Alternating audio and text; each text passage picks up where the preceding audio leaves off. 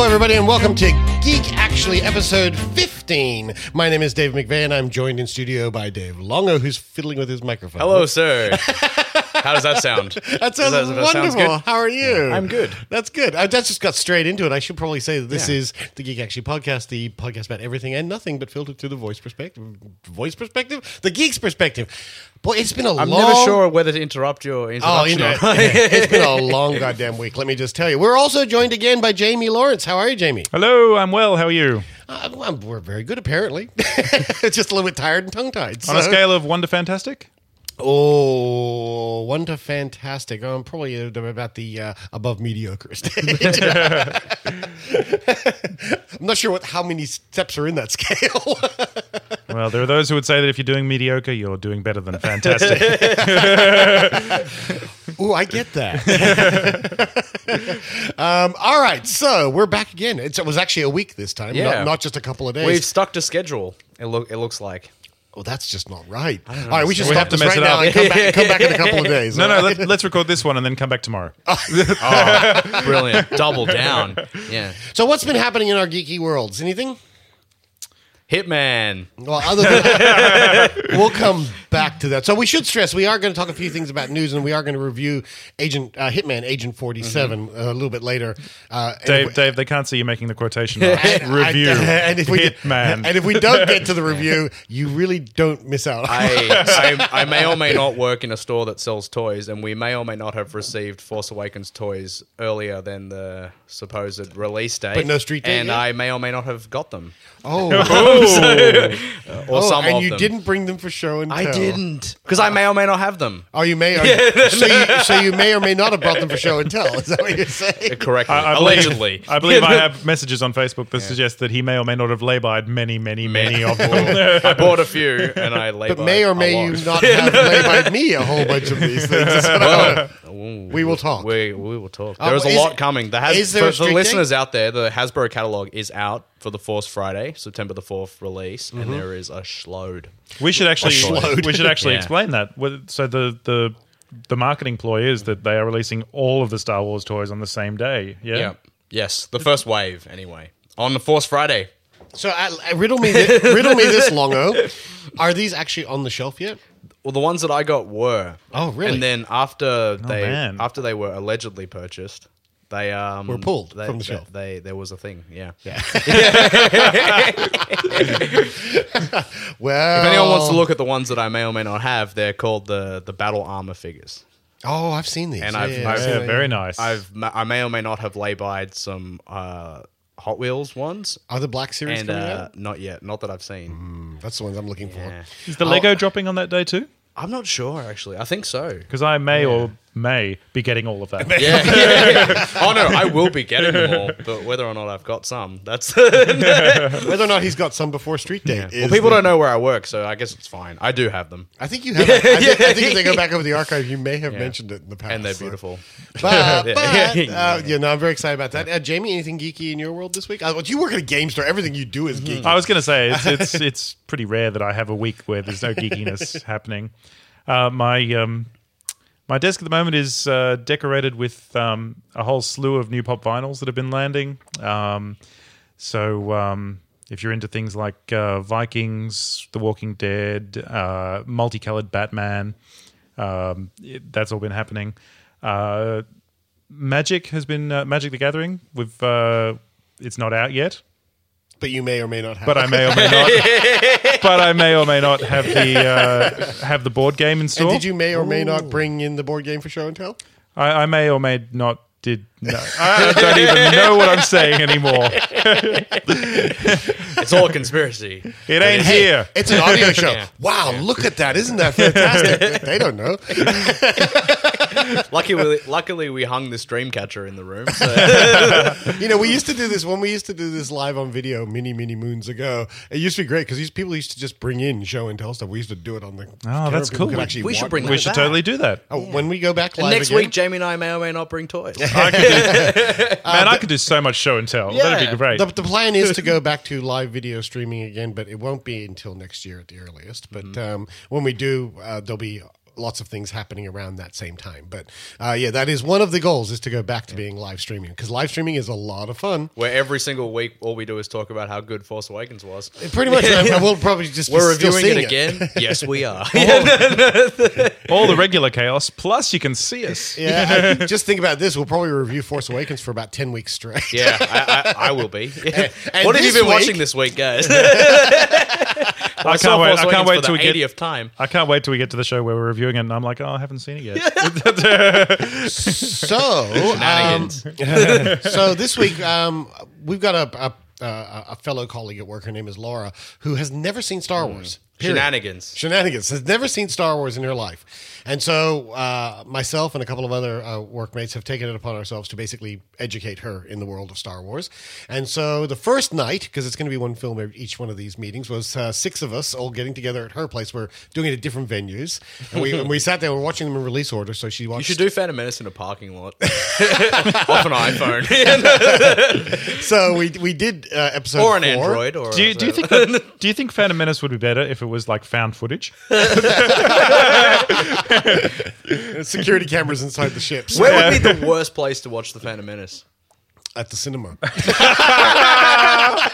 Saw it coming. All right, so so anyway, that being said, we actually watched that down and we watched uh, we watched uh, Star Wars Episode Four uh, or Star Wars as you know we know it as, and uh, she Mm-hmm. A did New Hope. and she did enjoy it. So our big fear was that she was going to watch it and go, "What's the big deal?" But she did enjoy it, and she's looking forward to watching Empire uh, tomorrow, actually tomorrow night. Um, but I think the the best quote of the year. Uh, comes from Laura. Laura, we should do- stress. Uh, Laura is from Brazil, so um, uh, her her phrasing sometimes isn't quite right. And uh, she was watching Star Wars Episode Four, and she goes, "I think my favorite character is the black guy." and we'd all we all had to stop for a second there because we thought Lando's not in this one. but it turns out she was referring to Darth Vader. Awesome. Uh, but yes, and I agree. I think the black guy is the best guy in that film. So what what percentage of people in the world haven't seen Star Wars? I don't know, but I know two at my work who haven't, Laura and somebody else. who Like, haven't- uh, never they, seen. look, they definitely exist. People I do not care about. It's harsh. You're telling me you don't care about the third world, Dave? No, Absolutely. the third world they can afford uh, a burnt copy of Star Wars. You know? oh man! No, you know some places in the third world have better internet than Australia. So you know, like I'd like to point out that Brazil has. uh, No, I'm being facetious, Brazil of has course, like, you know. Brazil has uh, cable to the house uh, everywhere, Yeah, and it's yeah. like you sit there and go, they got better internet than we do. What if they can only get the Phantom Menace? yeah, I like the Phantom Menace. Me too. Phantom Menace. is I actually it's like all the right. Phantom Menace. It's all right. It's Star all right. Wars I'll in go on my record. blood, brother. Can we uh, can we just talk a little bit about my adventure last night? Ever I- I- since you got that Uh, Yeah, I translation, still, I from still have George not heard Lucas. your adventure. Yet. Okay, so my adventure last night was I went to see uh, Hitman Agent Forty Seven for this show, and the sacrifices, Mm. Unfortunately. the sacrifice, the sacrifices we make for this show. I went to see it at the Hurstville. I can't believe it. By the way, I warned Jamie and you, and then Jamie saw it. And then warned you, and you still. Do you know why? I did, uh, do you know why? Do you know why I went to see it? Because last night I was really tired, and I thought oh, I could really just not see this one. And I thought I've made you two go see it. Yeah, that's And so right. Yeah, the if, if guilt. you get turned up, you know what? And I hadn't watched it. I'd have a we rebellion. don't want to on bury it. the lead. No, but no you one's know going to what- be you know what? surprised. Honestly, we would have covered for you, Dave. Anyway, it was bad enough that we would have covered for you. so anyway, I did go see it, and the funny thing is, oh, hello, this this thing is playing again. Let's- Hey, hang on. Were you in Hurstville and you didn't come visit? It was middle of the night. I didn't know if you'd still be there. Oh, yeah, probably wasn't. Oh shit! This is still playing. Oh, it, we'll just kill the track later. I don't believe it's making any noise. It is through to the recording. Ah. Uh, see, Maybe they people can hear do it, but want to we know can't. that they deserve to. Does be it? the Does best, it have sound? that That's they uh, what I are. was in. See, it has sound. All right. So uh, the bottom line is that I went to Hurstville the 9:30 session, Mm-hmm. and now Hurstville is under development at the moment. Uh, Jamie, you know all about this. I do. I went there on Friday to, to a seven o'clock session. Well, I have never been to the Hurstville Cinema. I usually go to Beverly Hills, which is around the corner from me, but they're not showing it. They're smart. Okay. And so I think, okay, I'm going to, the closest cinema is Hurstville. So I race down to Hurstville, and I think, first of all, I have no idea where to park because Hurstville's a rabbit warren of parking lots. and I'm sitting there going, and I, uh, the cinema's right up the top floor, and I'm going, you know, what's going on? And then I notice that the parking lot actually has doors, and I'm going, does the parking lot close, you know, at, at a certain time? Because then I'm going to be in trouble. So I finally park under where near the Coles. And I think, well, that's kind of safe because Coles is open late. So I make my way in, and there's no direct escalator now up to the cinema. You've got to kind of catch elevators and then walk, and then take paths and go through the back doors, and and you know you Okay. get screened and quality checked, and then walk up a few more ramps, and then you go through another little rabbit warren, then you got to crawl through some ditches, and you know eventually you get to the front, the, the, you get to the cinema, which has no decoration, mind you, because they're renovating all of that as well. So you walk in, and the candy bar is just a hole in the wall where you buy your tickets. It's not the best impression they could have made. No, it's not. And so I walk up there and I go, just out of curiosity, what time does the car park close? because it's bang on nine thirty. I'm going to miss this movie. And she goes, oh, where are you parked? And I said, um, down near the coals, oh, down in like the red brown level area down there. She goes, oh, if that's the council one, it'll be closed any minute now. And I went, no, I don't think it's the council one. I think it actually is Westfield. She goes, oh, oh, and I said, it's near the coals. She goes, oh, well, coals closes at midnight, so it won't close until after Coles closes. And I went, oh, okay, no problem. So I said, well, I, that, in that case, uh, maybe I should move my car. She goes, no, no, movie will end before midnight. You'll get down to it. Okay. So I think, okay, no problem. So I buy my ticket and I go into the movie and I watch the movie and we'll talk about that later. The movie ends. I get out of my seat. I go through the rabbit warren, crawl through the ditch, go through, you know, all the things to get down there. And I go to where I came in and the doors are closed. and I went, oh, the doors are closed. I said, how do I get my car? so I walk over. Coles is still open. So I think, okay. And then I notice a ramp going down. So I go down the ramp and it doesn't take me to the car park that I was parked in. It takes me to another car park. And I'm going, this is not the car park. This is not. These are not the droids I'm looking for, right? So I go to that car park and I'm thinking, where the hell am I going? So anyway, I'm wandering the car parks and all I'm feeling is looking at my watch going, everything is closing soon. I ended up having to go out into the street, cross the road, walk into the other car park across the road, then had to make my way up because I was actually parked up. So the car park doors are still open, but all of the entries to the ramps are all locked. I'm going, by the time I get to my car, get out, the doors are closed on this. Like, it's like, I got to get a Mission Impossible theme Yeah. running in the background. You know? And it's like, I did get out, though, and I did get my car, and it was a, a state of panic. all the Look, way. it's, it's a bad first impression, but the whole place is under development and it's supposed to be quite nice once they're done. Do you know what one of the things they normally do in Westfield, though? They normally have signs saying, best parking for. Yeah. You know? No. No. Hurstville Westfield has not seen redevelopment in a very long time. Oh man, it's Since awful. oh, before I, you I were can't born. see myself going. Although I will say one thing: the cinema had new car smell. Why did you go there, by the way? because it was the closest one to here. oh, okay, fair enough. um, anyway, the, the it's funny actually thing. it's not a bad cinema. It, Well, I was about to say they've started the No, but you renovations usually because go to EQ, don't you? Or yeah, yeah, Beverly because Hills. I was home. So, Oh, okay, yeah, fair enough. Yeah. um, but the funniest thing about the whole thing was that the cinema itself was quite nice because they've obviously renovated Mm-hmm. that cinema and it's all brand new leather chairs and all this Mm. this stuff. So the cinema had new car smell. Uh, Were you the only one in the cinema? About three people. in Yeah, there, okay, right? yeah. So, Yeah. it- so so one of the interesting things about uh, Hurstville, uh, we had oh, uh, and the chopped up was stale. oh, really Yeah. oh that's sad. So that was that was not a good impression either. Bit like We- the movie, but that's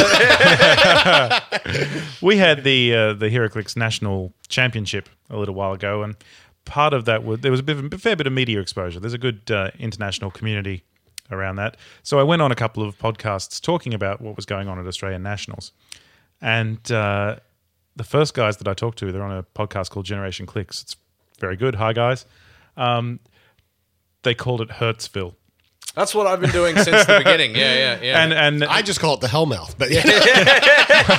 and all we could all I can think about ever since is you know you just you don't go downtown in Hertzville. you know? No, no, no, Dave. Dave by accident had been calling it Hertzville, and and we've latched onto that.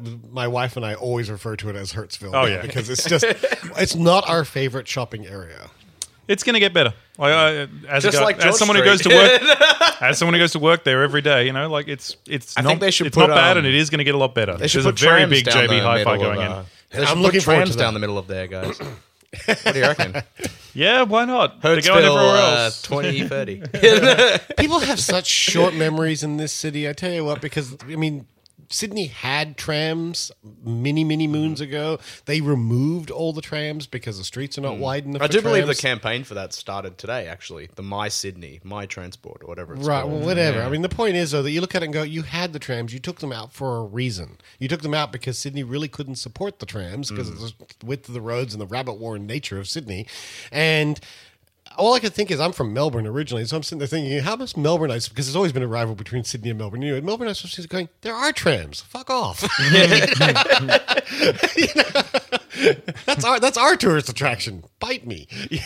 No one goes to Melbourne for the trams, Dave. Yes, they do. Trams are great.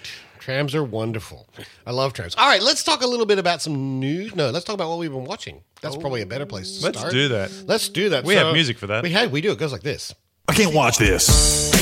I can't watch this. I can't watch this. I can't watch this. My, my, my, Can't watch my this. TV makes me so bored, makes me say, oh my lord, what is this garbage here? Wanna cover my eyes and plug my Uh, All right. What have you been watching, Dave Longo? Uh, I got two things. Uh, this week I watched um, Louis season five.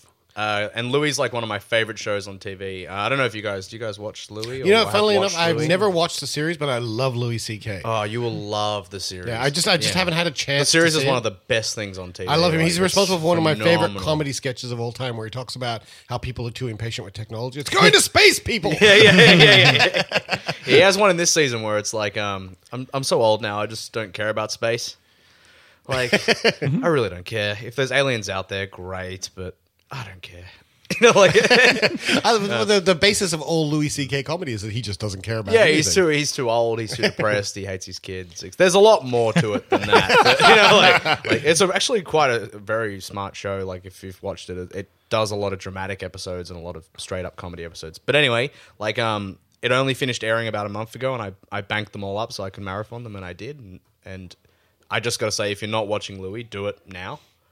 And uh, the other thing I watched was the Vacation remake, Hey, tell us about the yeah. vacation remake. which like I'm actually curious. we're all big fans of the originals. And I was about to say, we said before the show, had I not been completely spaced out and realized that vacation was opening this week, we probably would have covered that Mm. Yeah. over Agent which 47. we should have.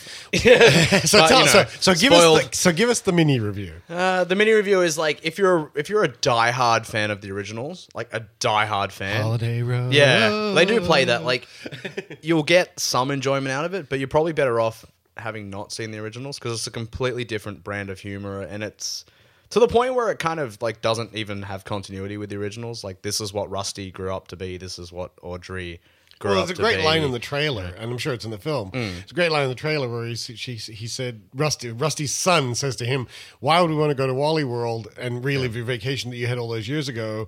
Who even cares about that?" Yeah. And he goes, "It's okay. This would stand all on its yeah, own." yeah, yeah. There's- that, that, that bit extends a little bit in the film too, where they go, well, "What will be the differences?" He goes, "Well, this time around, it's it's a boy and a boy, not not a boy and a girl, but but there'll be other differences. There will be, you know, um, so, like."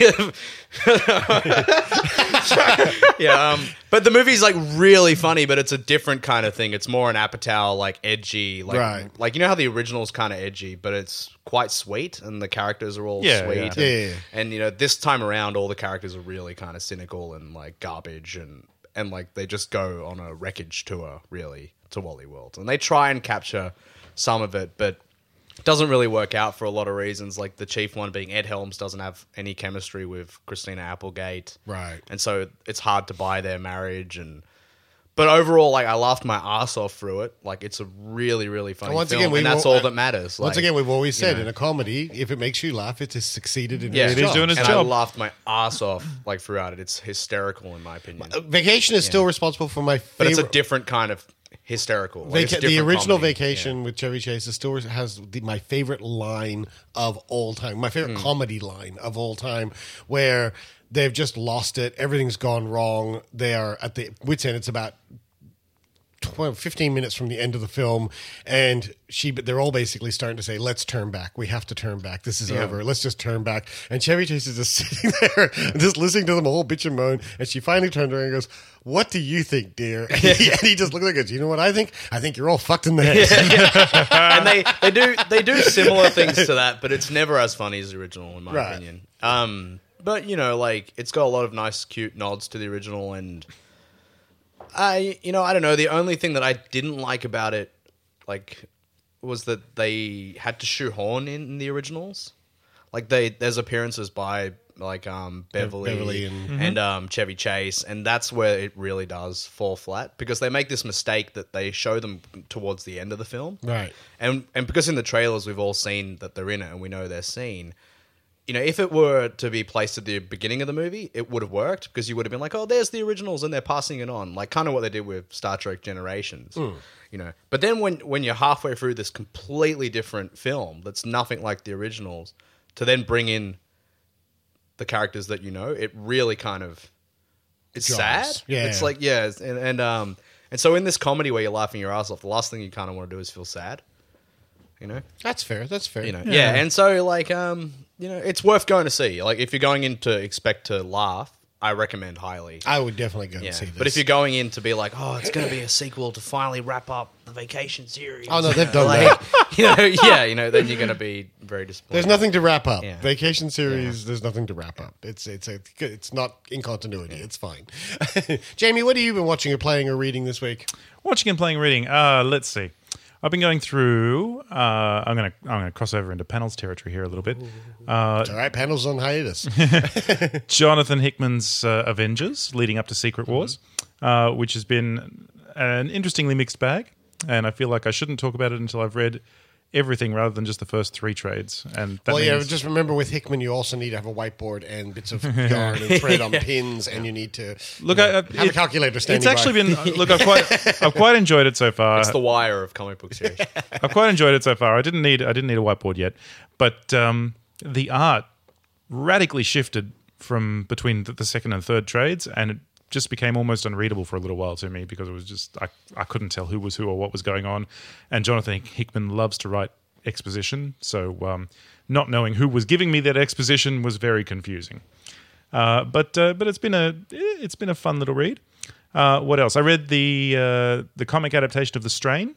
Um, yeah, I yeah, I haven't started. I actually started reading that. That's actually pretty good. yeah, I really, I'm really enjoying it. I haven't, uh, I haven't seen the TV show yet, but uh, it's got me very intrigued, and uh, I'm a big Guillermo del Toro fan. So, Mm-hmm. uh, So actually, that brings me back to Dave. saying, Have you seen season two of the Stranger? not yet no i'm banking it up Okay, yeah and then fair i'm going to enough. marathon it all yeah, but lots, Yeah. lots to like there. i Um, loved season one really, yeah. but I- Del Toro could direct anything, and I would be enamored. have Like- you have you read have you read the original novel or seen the comic? Yeah, or yeah, I've anything? read all the novels Are they now. Yeah, are they like the show and the show, the show. mm, I don't know. Like it, it's it's different in a lot of ways, but it's very very slavish in others. do we get vampires with three foot long tongues? Yeah, yeah, yeah. Yeah, yeah, you get yeah. everything. The, the, Cool. the book, the book is better in my opinion, just because the I Oh, think the comic is actually closer Yeah. to the book than the TV Yeah. show. Mm-hmm. Um, I've it's a lot more drawn out in We had the- a in the long book. talk about this once before, and it was like a lot of the stuff that's in the comic Yeah. is from the book, and the TV show has taken liberties with that. But um, its TV show, Mm. yeah. I think pretty we damn we good. reviewed the comic on the show, didn't we? I we think. uh, talked about you know what we've been reading. yeah, Section, and I what think, we- yeah. Yeah, well, it- I'm really enjoying it. I'm, I'm digging it.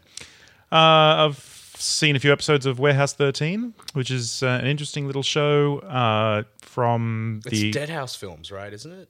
it's the alumni of Buffy. Uh, so Ah, okay, um, no, yeah, I'm thinking of something else. uh, I'm trying to think what um, what the executive producer's name was. Um, it'll come to me later, but uh, Jane Espenson, um, who did Buffy and We actually Angel. talked about this last week, I think, as well. Yeah, I mentioned it. Yeah, Uh, well, I've, I've seen a fit, few, a bit more. Uh, there's been crossovers in that with uh, with Eureka, which is uh, another similar sense of humor show.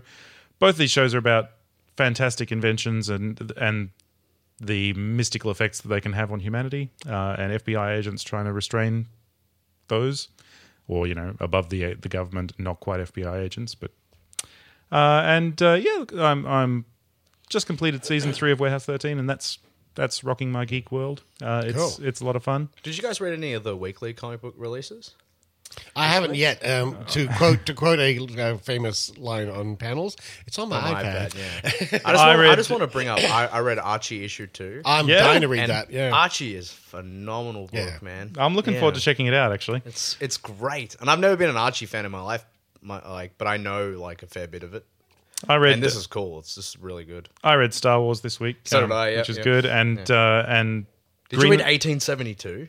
No, but That's so good. I, that's one that I want to pick up in trade. I want to read the whole thing Yeah, through. yeah, Uh, Green Lantern Star Trek crossover. I read a- issue two of did that, and uh, Chancellor Gowron getting a getting a fear ring was was pretty awesome. And Chekhov, Chekhov's got got a blue ring and doesn't know what he's doing with it. but it, but every because it's a comic, uh, everything's written phonetically, so he keeps talking about you know. We can arm the weapon systems, and I do not know what this ring Um, does. It's great but uh, yeah, he's he's ah, whoever's I, I'm not sure who, who the author is, but whoever it is, they've got the voice of Star Trek down. They do. really we, well. I talked about the first issue on panels, um, and I quite enjoyed. it. I thought it was a silly idea, but I quite enjoyed it. is. Yeah, of I course it saw is. all these IDW Star Trek crossovers. They've done a few of them. They've done Legion of Superheroes crossed over with Star Trek and so forth. This is actually crossed over with Abrams Star Trek, so it's Yeah. actually that Star Trek, and it's. I mean, yeah, it's it's Hal Jordan and it's, it's Star Trek, and I mean, there's not a lot to hate. Yeah. No, and it, it's nice that they're actually bringing in all the rest of the Green Lantern supporting cast as well. So it's not just Hal Jordan showing up against the Enterprise sort of thing. It's actually the whole mythology trying to fold into the Star Trek universe, and it doesn't work. But that's kind of part. Of, that's kind of the fun of it. Um, So uh, there was that. Uh, with my son, we've we haven't had a lot of time to sit down and watch a lot this week, but we caught up on a couple of ec- episodes of the '92 X Men cartoon. Yep. um, which is just classic. My goodness, if you're listening to this show and haven't seen every single episode of that, stop. Yeah. I Go used, to watch have it. the, I used to have the theme on my soundboard. I don't have it. Right I now. I love that show. Uh, and uh, and more modern, in a more modern sense, uh, we've been looking at Ultimate Spider-Man, which is the Disney um, Spider-Man cartoon, Hmm. and uh, and that's really good. It's um, Interestingly enough, my son, who's a big Spider-Man fan, as anybody who's listened to this network knows, he really loved the Spectacular Spider-Man, which was a series that was just before. Yep, loved that, and they canceled that show and came out with Ultimate. And he's never been as enamored with Ultimate Spider-Man as he was with Spectacular. how would you really? I mean, you know, going from something you loved to something yeah, that, and he that said that- replaced that it directly. It's just not quite the same flavor. Voyager. But-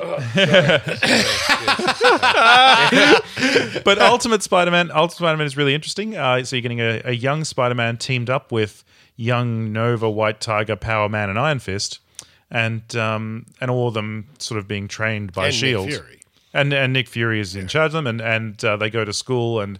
Shield E has replaced the principal of the school with Agent Coulson, who is posing as as the principal, and it's it's played for laughs and very There's lots of talking, directly to lighthearted. the camera, and yeah, Yeah, yeah, yeah. But it's fun. It's it's a good little show. It's cute. Well, speaking of watching films with your sons, uh, my son and I sat down and finished off Kevin Smith's films. Ah, so you did, uh, Jersey Girl and We did everything? Jersey Ah, Girl this yeah. week, and uh, he really, really enjoyed Jersey Girl. I think it's He- a good movie, He turned man. around afterwards and said, "This is a great film. Why is this so derided?" And it's Yeah, like I, I, I agree with him totally. never understood it. it was the because- whole Affleck Lopez thing. yeah, absolutely. And the thing is, it was once again, it's one of those cases like things like John Carter and so forth. It was assassinated before it even got a chance to come out. The fact that Jennifer Lopez and Ben Affleck were in it, they just attacked it before it even came out. Because if you've watched the film, you know that Jennifer Gar- uh, Jennifer Lopez dies in the first spoilers dies in the first ten minutes of the film. Supposed to be the first half an hour. Yeah, as but well. they the short- director's cut exists. It's screened, but they've never released. But I don't it. think it, you need it. That's the like thing. another 40 You look at it and minutes go, that character is just there to get the, the child out. Yeah. That's you know? right. Once you've got the child out, that's where the film begins. And it's a great little film, and I really enjoyed watching it again. This week also was the release of Fast and Furious 7 on Blu ray. Hi. So absolutely go out and catch that. If you've listened to our shows in the past, you know that we're all big fans of Fast and the Furious. Was that our They're- first episode on the Geek? Actually, I The- might the have re- been. think It might have been, actually. Yeah. Um, I think it was. it's wasn't not. It's not the best of the Fast and Furious films, but it's still pretty damn fun. Uh, so yes, I, I've picked that up on Blu-ray and had a watch of that. And as I said before, we watched Star Wars, um, which was uh, the big watching Yes. for Laura's education into Star Wars. So uh, those are the things that I read, and I've also still been reading. For those who are following comic books, I'm still reading Bloom County. Nine volumes to get through. It's ten years of Bloom County. There's a lot there. There is, and uh, for those who uh, may have missed out, uh, reason for all this, of course, is that Berkeley Breathed has started writing it again after Mm-hmm. being away for many, many, many years, and it's Facebook exclusive. So all you have to do is follow his Facebook page. Oh, cool. And, And just like Dave got me onto it, and I, I'm, I'm loving it. Oh, as it's well. brilliant, and Yeah. it, it's just like he releases it as if it's a, uh, a newspaper strip. So every day there's a black and Mm-hmm. There's a white new strip, one, yeah. and then on Sunday he releases a full color one, just like if it was in a newspaper. But he does it exclusively for Mm. Facebook. So, and I can imagine that after he's got uh, 300 and something of them, which is what the volumes are, Yeah. he'll probably release They it as print he'll them, probably release it as a volume through IDW because they're the ones who are actually releasing the volumes. But uh, yeah, Now I've been holding this in my head for about ten minutes uh, because it was a, a segue that I could have made but decided not to. But uh, Dave mentioned Beverly about ten minutes ago, Mm-hmm. which reminds me that I tagged you guys on Facebook because Yes. Gates McFadden is coming to Sydney in We, January. we should try and get an interview with her. For We should this. totally try and get an interview Yeah. with her. and could- if that not, could then work. one of us should impersonate her and pretend well, that we're doing an interview with her. I'm, I'm Gates McFadden. Hi. Have you seen the I stuff used that? to be a choreographer for um, for Labyrinth. Oh, were you were you the dancing doctor? Uh, have you seen the? Um, she has a I want to say Reddit or maybe an Imager or something where she does stuff with with Beverly Crusher action figures. it's hilarious. That's cool. Yeah. All right, let's move into a little. Oh, I no, no, reckon no, we no, could no, no. easily get an interview with Gates McFadden. I hope so. Yeah. Let's move. I'll go. I'll bring a recorder. I'll go see her at the the stand. I- if we can't get a media thing. I'll Fair come enough. with you and try not to be creepy. Yeah. Yeah, 'cause I'll you- be you got a full-blown thing for it, creepy. don't you? Oh, I have a, such a thing for You her. have a thing for her. Well, speaking of Star Trek, if we're going to talk Star Trek, let's talk Star Trek.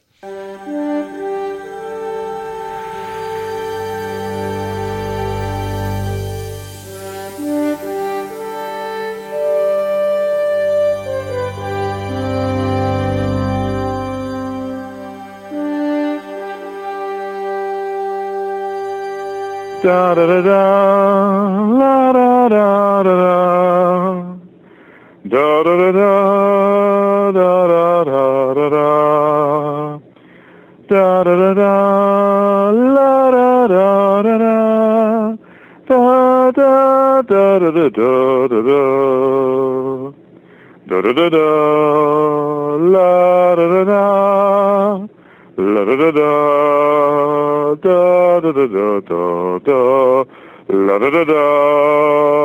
da da da da la da da da da da do do da da All right, so this is our Dave's Journey Through Star Trek section. Dave, this is season three of Deep Space Yes, Nine. it is. Like, So- oh, This it's a actually- magnificent season. There- I'm there is looking so over much it good now. stuff in it. All right, Kara, you two are the diehard Deep Space Nine fans, and I love Deep Space Nine. But let's let's hit hit me with it. I think we should just go from the top. What do you reckon? Look, if you weren't sold on the Ferengi's reinvention in DS9 by season three, you were as soon as you saw the House of Quark. Yes. forced to marry a Klingon woman and then finagling his way through the High Council of the Klingons using accountancy. Dave, you actually might be a good one to talk about the search because you only just watched that recently. Uh, we You- did yeah. actually um, uh, when That's I was the introduc- the first rewatching episode. Deep Space Nine. We actually watched the Search Part One and Two, uh, which is actually Odo discovering his people. Mm-hmm. Uh, so after two seasons, we finally get Odo finding out who he is and where he comes from. And this was actually intriguing because it also builds on the Jem Hadar episode Hmm. um, that we just finished season two with, and we're finding out more and more about the residents of the Gamma Quadrant, basically. But um, funnily enough, the problem I had with the search was it is an episode where I feel like they could have packed it into one episode. I felt like they stretched it out over two, and they didn't really need to. it did drag a little bit. Yeah, But I do like, I, I really like the way that over the course of DS9, they build the Dominion up as a almost a mirror image of the Federation. You know, and and I guess mirrors are a common theme in DS9 as well. We get you know, not just the mirror universe as well, but later on you get the episodes where um, where Cisco is uh, not himself; he's in another world and trying to work out which one is which. There's just this this consistent theme running through DS9 of reflections of things, which is really clever. which all comes from the orbs of the prophet as well. Yeah. yeah. So I mean, there's a lot of that going on now. Is this the season? Because I, I don't think it actually is. is This is the season with the double episode war episodes. That's season four, isn't it? It is, Yeah, I that's believe, season, four. Yeah. So season three was a lot of build up to the whole Jem Hadar and Yeah, and Kai Wynn introduced. And Correct. Stuff like that. Now, I think, but I'm not sure. One of the episodes in this season is Avery Brooks's directorial debut. I'm pretty sure it is. It may not be Mm-hmm. his first, but I'm pretty sure it is. Uh, and it's really interesting because it's it's sort of a lighthearted comedy episode with Lexana and Odo. Yeah, there's the great scenes where they're stuck in the elevator Yeah. or the the platform together. Yeah. But uh, but Avery Brooks, who played Cisco, actually went on to direct some of the really the best episodes of DS9 across the, the Mm. whole board. Oh, my favorite episode, Far Beyond the Stars. Yes. Later on. Beautiful. In, in- yeah. Well, look at the even the Defiance brought in. Oh, the Defiant was introduced in this season. Yep. That's right. And, uh, you've got there's the, this episode here, Civil Defense, was one of the first episodes I remembered like really loving, like absolutely loving, which was where they there's the they accidentally activate the security program from the, the Cardassian. Yes, Because the D Space and- Nine's Cardassian built, and then they have to team up and escape. Yep. Uh, the season's also got Meridian, which I really love. It's the the planet that disappears every sixty years. I mean, it's yeah. it's retelling. Um, uh, what's the musical um, with the the town that disappears? No, I'm not sure. No, I can't think what its name is. No, I can't think of that. So- But, But, then um, you start getting the seeds. It's one. Of, of- it's one of those classic Roger Right, Hammerstein musicals, but uh, but it's sort of reinvented here, and, and you get Dax falling in love and actually wanting to. Lost Horizon or something, is it? No. I can't No, remember. anyway. But she actually There's wants pe- there's wants to listener- leave the crew. There's listeners right now throwing things. yeah, at yeah. you. They're There are. yelling. I, I know. screaming. Look, believe me, I remember Mark Spector. But but um, Facebook.com forward slash geek actually, you can yell this thing. Okay? but uh, but really fascinating episode for the fact that Jadzia was pretty much ready to walk away from it all and Mm-hmm. be Mm. in love with this guy on this planet, and it disappeared, and she couldn't. And Jadzia gets a lot of development in this season as well, Hmm. a- along with Bashir. Like they, they were kind of like flailing around a bit for the first two seasons. I One of think. the nice things about Jadzia is that as a character who's, you know, got effectively six lifetimes Mm-hmm. of history, there's just a new facet to her personality Yeah. literally every time you see her. yeah, It's- she becomes like one of the best characters on, Dak, on well, the show. Dax is fantastic. yeah. I I love this past tense um, two episodes here because it's like one they do this every year on Deep Space Nine where they end up a two parter back in time, and um, they're always quite really clever. I think This is you the know? one with the bell riots. yeah? Yes, yeah, Yeah. So which is which is cool because it's our future, Mm-hmm. but their past. And Jonathan Frakes directing. And Jonathan Frakes directing. he directed a few this year, I think. he likes time travel. Well, there's like the Kira and Odo relationship starting to build. There's also a lot more character building of um, Garrick as well, who is actually one of my Yes. favorite characters. oh, oh, is this is an Arman episode Bashir where- this episode? This, no, this season or is no, that no, next no, season? I think that's the next season. Ah. Yeah. So Garrick started out as a nothing character. He was just, you know, plain and simple. the Way of the Garrick. Warrior. Plain and is next simple season. Garrick, the uh, tailor, and as it goes on, he they build that character so much. There's Yeah, so look, many I- good ones. I I mean, don't we could think just he- go through and list every one here. I don't think he was ever intended to just be plain and simple Garrick. No, I, think I don't from think so the either. first Yeah. moment you Yeah. knew that there was more to Yeah. him. Yeah. And it was just beautiful to see it slowly blossom and, and come But out. they gave it time too, though. I mean, that's the thing about Garrick is they gave him so much time to build that character. Well, Garrick is like a perfect example of all of the characters in the show is that they're not clear cut and easily Yeah. definable. Like they all have sort of moral ambiguities and. and well, Deep things like Space Nine that. is an entire series of shades of grey. Yeah, Absolutely. it is. And so many episodes will end on you know like having to make the wrong decision for Hmm. the, the greater good or- because they are not on a Federation starship. Yeah. Because they are on the frontier, they kind of sometimes have to make their Yeah. own rules. Yeah. and uh, Jeffrey Coombs. Uh, Yes. Oh, Brunt FCA. I love Brunt. What an asshole. He's great. I, I love. Ferengi Brunt. There is Yeah. no Jeffrey Coombs character in Star Trek I don't love. Yes, yeah. You, know, like he, you haven't gotten to Enterprise yet, but he's amazing Oh, there he's in too. Enterprise Oh, too. it's the, it's the Yeah. Andorian. Oh, Yeah, yeah, yeah. yeah. 'Cause he was also Wayoon later on. He in is, and Deep Space Wayun Nine. grows to be pretty much my favorite character in the Yeah, show. right. I But, love uh, Wayoon as well. But yeah, I mean, it- it's he is such a talented actor, and he manages to bring uh, just differences to every single character, even though he he always sort of seems to fall into the semi bad guy category. Just looking at the, the list of episodes here on Wikipedia, it's like the balance is impeccable. They had it down at this stage. And yeah, I don't know. There's not a bad one in the whole thing here. The die is cast where uh, Garak tortures Odo, Hmm. and uh, we see I remember that. Yeah. yeah, uh, y- and just the fact that Uh, we can Explorers have one. was a wonderful episode where um, Cisco and Jake they go off in the sailing the sailing barge. Oh yeah, the the Yeah, light yeah, sail, yeah, yeah, yeah. yeah, Just the fact we can have one main cast member torturing another one, and somehow they are okay at the end and able to walk out. You know. I don't think we get Worf in this season. No, no, no, though, Worf do comes we? in Is in it season- the Worf's next Way of the season. Warrior? Four, yeah. yeah. Yep. He comes in and then he takes up residence on the Defiant. So yeah, I think like this is season three is where it ignites for me. I think for a lot of people as well. Hey, it just burns. Once again, from though, here it's, and, it's the like- tradition of Star Trek, Yeah. which is the series really kicks off in season three. and again, it's something that we will never see on TV these days. Is No, that they slow won't give it build. that. They won't just give it that doesn't much happen. time. All right, so we haven't got a bad episode there, but the film that accompanies this is not quite so lucky. Oh, Uh, this dear. week we're talking about Star Trek Nemesis.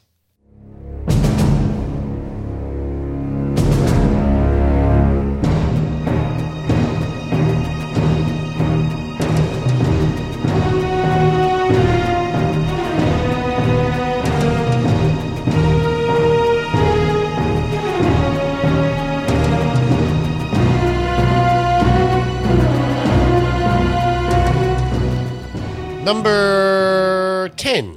It is. Mm-hmm. in the in the original Star Trek canon, and uh, the first film in the Star Trek canon that the that defeats the odd number even number theory. So um, one interesting thing about Star Trek Nemesis, which I which I found out, is uh, there's accidentally a colon in the title. It's supposed to be Star Trek Nemesis. it is the, the antithesis of Star Trek. This was a this was a really sad moment because I mean we just come off of first contact, insurrection, and you sit there and go, what's next? Mm. You know, and if the even number films are always the weaker of the films, what's going to follow insurrection? You know, and when this came out, we kind of went, oh, hello, There are Mm. some elements of this film that I like. But- Absolutely. But, so many of them are attached to just total bullshit. Yes. That I can't stand Nemesis. Mm. I, I lit, like it- the good parts are way washed away by the just the Yeah. trash. In and this it's film. it's tragic because this is also basically the first film that introduced us to Tom Hardy. Um, I mean, I think I think he's probably been around before this, but this was like Mm-hmm. He's his- good in the This movie was his, and as he's well. Mm-hmm. good. We've got we've got uh, Ron. Um, Ron Perlman. Ron Perlman Perlman, playing yep. Mm-hmm. his sidekick, who's really good. You know, the visual effects in it are really good. The opening scene in the Romulan Council with that music comes in is really good. very cool. You know, and the first half of the film I think is actually pretty solid. But but stuff. You see, much as yes, you're on you're on track. There are some good actors doing good performances, but stuff like the introduction of the Remans is just so unnecessary Yeah. and stupid. Like Remus. like okay, so let's just let's just And take a step back. l- The Romulans are an offshoot of the Vulcans, Right. Okay, we know that. We know that they're, that they're early Vulcan settlers who didn't agree with the logic Mm. thing. So they went and formed their own planet. Why suddenly, at the tenth film, after seven years of watching this on TV, are we discovering? Oh, it's a twin planet, and there's another race that you know have strange telepathic powers and are vaguely So- related. All right, let, let's let's talk about this a little bit because I mean I'm a Star Trek fan, and when they actually introduced when they talked about Remus, it didn't actually jar me at all. I'm sure we've heard about Remus before, but my understanding of Remus, in No, the I Star believe Trek- it was made for Nemesis. was it made for Yeah, Nemesis? I 'Cause believe I so. could've Yeah, I swore saw I've some heard this behind the before. scenes documentaries about it with John, Right. John August. Yeah, So it's because it didn't even click with me because I just went. It was a okay, brand it's new Romulus and edition, Remus. yeah. Well, No it's problem. because the name. It's because we know the names from mythology, and Right, so we yeah. we Mm. say naturally, okay, well, why why wouldn't there be? Yeah. But uh, yeah, no, it was it was invented for this film. Wow. And Yeah, yeah. mine- okay, and there the stuff you I go. was reading about it too was like um, that that Rick Berman and the Paramount particularly didn't like the Romulans as an adversary, and they only came around to doing them because and they kind of avoided them all throughout Next Generation, especially when you look back. It's Mm-hmm. Yeah, like Tony- there's barely any. The- well, they're, Romulan they're, there's- stuff. they're at the very last episode of season one, but they didn't really kick back into gear until. God, it was when uh, when season three, I think season three or so, when they Mm. Look, started. to talk they're, they're about them. non-existent in Deep Space But they Nine. built they built beautifully. Well, no, they come in later. They come well, in later. Very yeah. strong, actually. But, yeah, very strong, but like for the most part, But that's that's sort of looking back at the history of Trek. That is the Romulans' role. Hmm. They're they're never a huge threatening presence. Even in the original series, they were something that hadn't been heard of from for years. they hide and behind the came neutrals. Well, look, look, back what out. do- I, I love the Romulans personally. Yeah, I- I think they're am just Sort of fantastic. suggesting what Paramount. Oh, yeah, un- implied. understandably. Yeah. yeah. So anyway, so this film, That, that's, that's just to sort of explain like why they made Remus. yeah. 'Cause But then it's again, like, oh, we don't feel there's enough here. halfway through the film, we suddenly start having Picard driving a doom buggy, and uh, the before uh, character is introduced, which is the the prototype of of Data, um, and you start, and it, the film starts to unravel really, really, Really bad. fast. That's where it just shits the bed for me. The other Where- thing for where- me- where it's where, where they bring in B four. Yeah, oh god. Look, I understand that that you know it's a different creative team, and uh, that the studio may have had some concerns about Insurrection not performing as well as they wanted.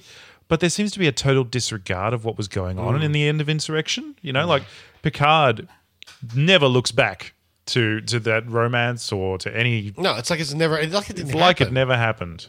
Yeah, it's, And you, Jamie, you'd sent me a lot of behind the scenes information that you'd read, so you you pulled a lot of stuff that could explain what happened. Look, yeah, I've been. I I actually went to do some reading up because honestly, when I first saw Nemesis, I was just kind of heartbroken, and I didn't want to know why it happened or anything about it. But um, yeah, so so the studio was concerned. They got a new director on who hadn't seen Star Trek and refused to go and watch Star Trek and didn't want to make a Star Trek film. He wanted to make a space action movie. And We uh, should talk about that director for a minute as well, because that director was actually from a different background. Um, his name is Stuart Baird. Stuart Baird, and Stuart Baird was the editor of Superman the movie and many As Marina other- Sirtis called him, an idiot. an idiot. Well, he is considered in the industry as probably one of the finest film editors who's ever lived. I mean, this man has edited some of the greatest films of all time. And he made the shift into being a director uh, in the late 80s, I think it was. He started to try and direct his films. I don't know if I would say the qualification for start directing Star Trek Nemesis is go let's tr- get let's grab the director of executive decision. yeah, you know, it's like it's like uh, it's not quite pedigree. You Mm-hmm. know, it's like you don't grab somebody from that and go yeah you're you're going to Yeah, be the like, per- you're going to be the perfect Jonathan director for Frakes this. was like willing to come back too. You Yeah. know, like- yeah, So, and I think if Jonathan Frakes had come back, Mm-hmm. they could have they could have taken the seeds of what this film was trying to do. They could have reworked it. We could have even had Remus. That's fine. We could have done Mm-hmm. all of that. Absolutely. We could have reworked this and actually made it feel like Star Trek. The problem is that by the time you get to the June Buggy stuff Mm. and the before stuff, it doesn't feel like Star Trek. Yeah, and, uh, in the quite article frankly- that Jamie sent me, they were saying something about like how just before release, they plan their plan was we'll open it up against what Harry Potter two was it or something? Hey, it was uh, up And against then Lord. Two No, it was up Towers. against the Two Towers uh, And one of the Harry Potter and films. Animation Impossible, I think, as well. Something like that. Yeah. They're the- and then their their idea was, well, those are going to sell out, so we'll release at the same time, so all the people that can't get tickets to Will those come see will go us. see us. And so their idea was what we'll trim every we'll trim it to the bone. So yeah, this was the other ridiculous thing Yeah, was they, they cut, like, actually 45 cut minutes. the length Yeah. of the film so that they could play it more times a day. right. That Yeah. Mm. that was, or sorry, that was the intent from Paramount. Uh, and so everything Star Trek got, went. Yeah. You know, that was the first thing to go, like including uh, Wesley Crusher. yeah, well, Yeah, well, because as we've talked Series about of before, sequences. as we So, talked about, and- st- the best thing about Star Trek is the writing and the slow build and this, Mm-hmm. and you get rid of all of that. And here's some more craziness: was apparently they wanted to push the Voyager crew, so Mm. they were trying to get Seven of Nine to be there at uh, Riker and Troy's wedding at the start. And Jerry Ryan basically said, "Why? I, Seven doesn't know them." and uh, and there was sort of this this big outcry, and then they put Wesley in, and then subsequently Mm. cut him. yeah. And it just there's so Well, many. I was reading some stuff where Wesley w- has shot like eight or nine scenes for the film. He's supposed to be on the He's supposed- Enterprise for yeah. the duration of the movie. Or- like um, you, you can't see how much I'm shaking my head, honestly. yeah, like, I know. So anyway, the so- film is a disaster. and it's I, so- actually, I actually have a fascination with it too, especially because of the stuff Jamie was sending me. And I, I went ahead and watched the audio commentary for Nemesis with Rick Berman. Yep. And it's so funny you hear all this stuff now, but when you watch the commentary, because it's clearly recorded like the year after it came out or something like that for a laser disc or whatever it was, and all throughout it, he's like shifting the blame in real subtle ways towards. You know Stuart Baird. Well, like, I'm looking here. at Why I was reminded was that it's got the. Uh, I'm looking on Google Images of Nemesis, and there's the Star Trek Nemesis title font, and this, and that's the second the movie opens, and Rick Berman's going, "Yeah, we were never really happy with this font because, uh, but our director really liked the font." And so immediately you're like, "Oh shit!" And and like every single thing that's talked about in this in this thing is like the director really liked that. We really went with that because the our director was really into it. The really You know, heartbreaking like- thing, And they keep saying, "Oh, John August, the screenwriter, it was lucky we had him because he was looking after the characters because he's such a big."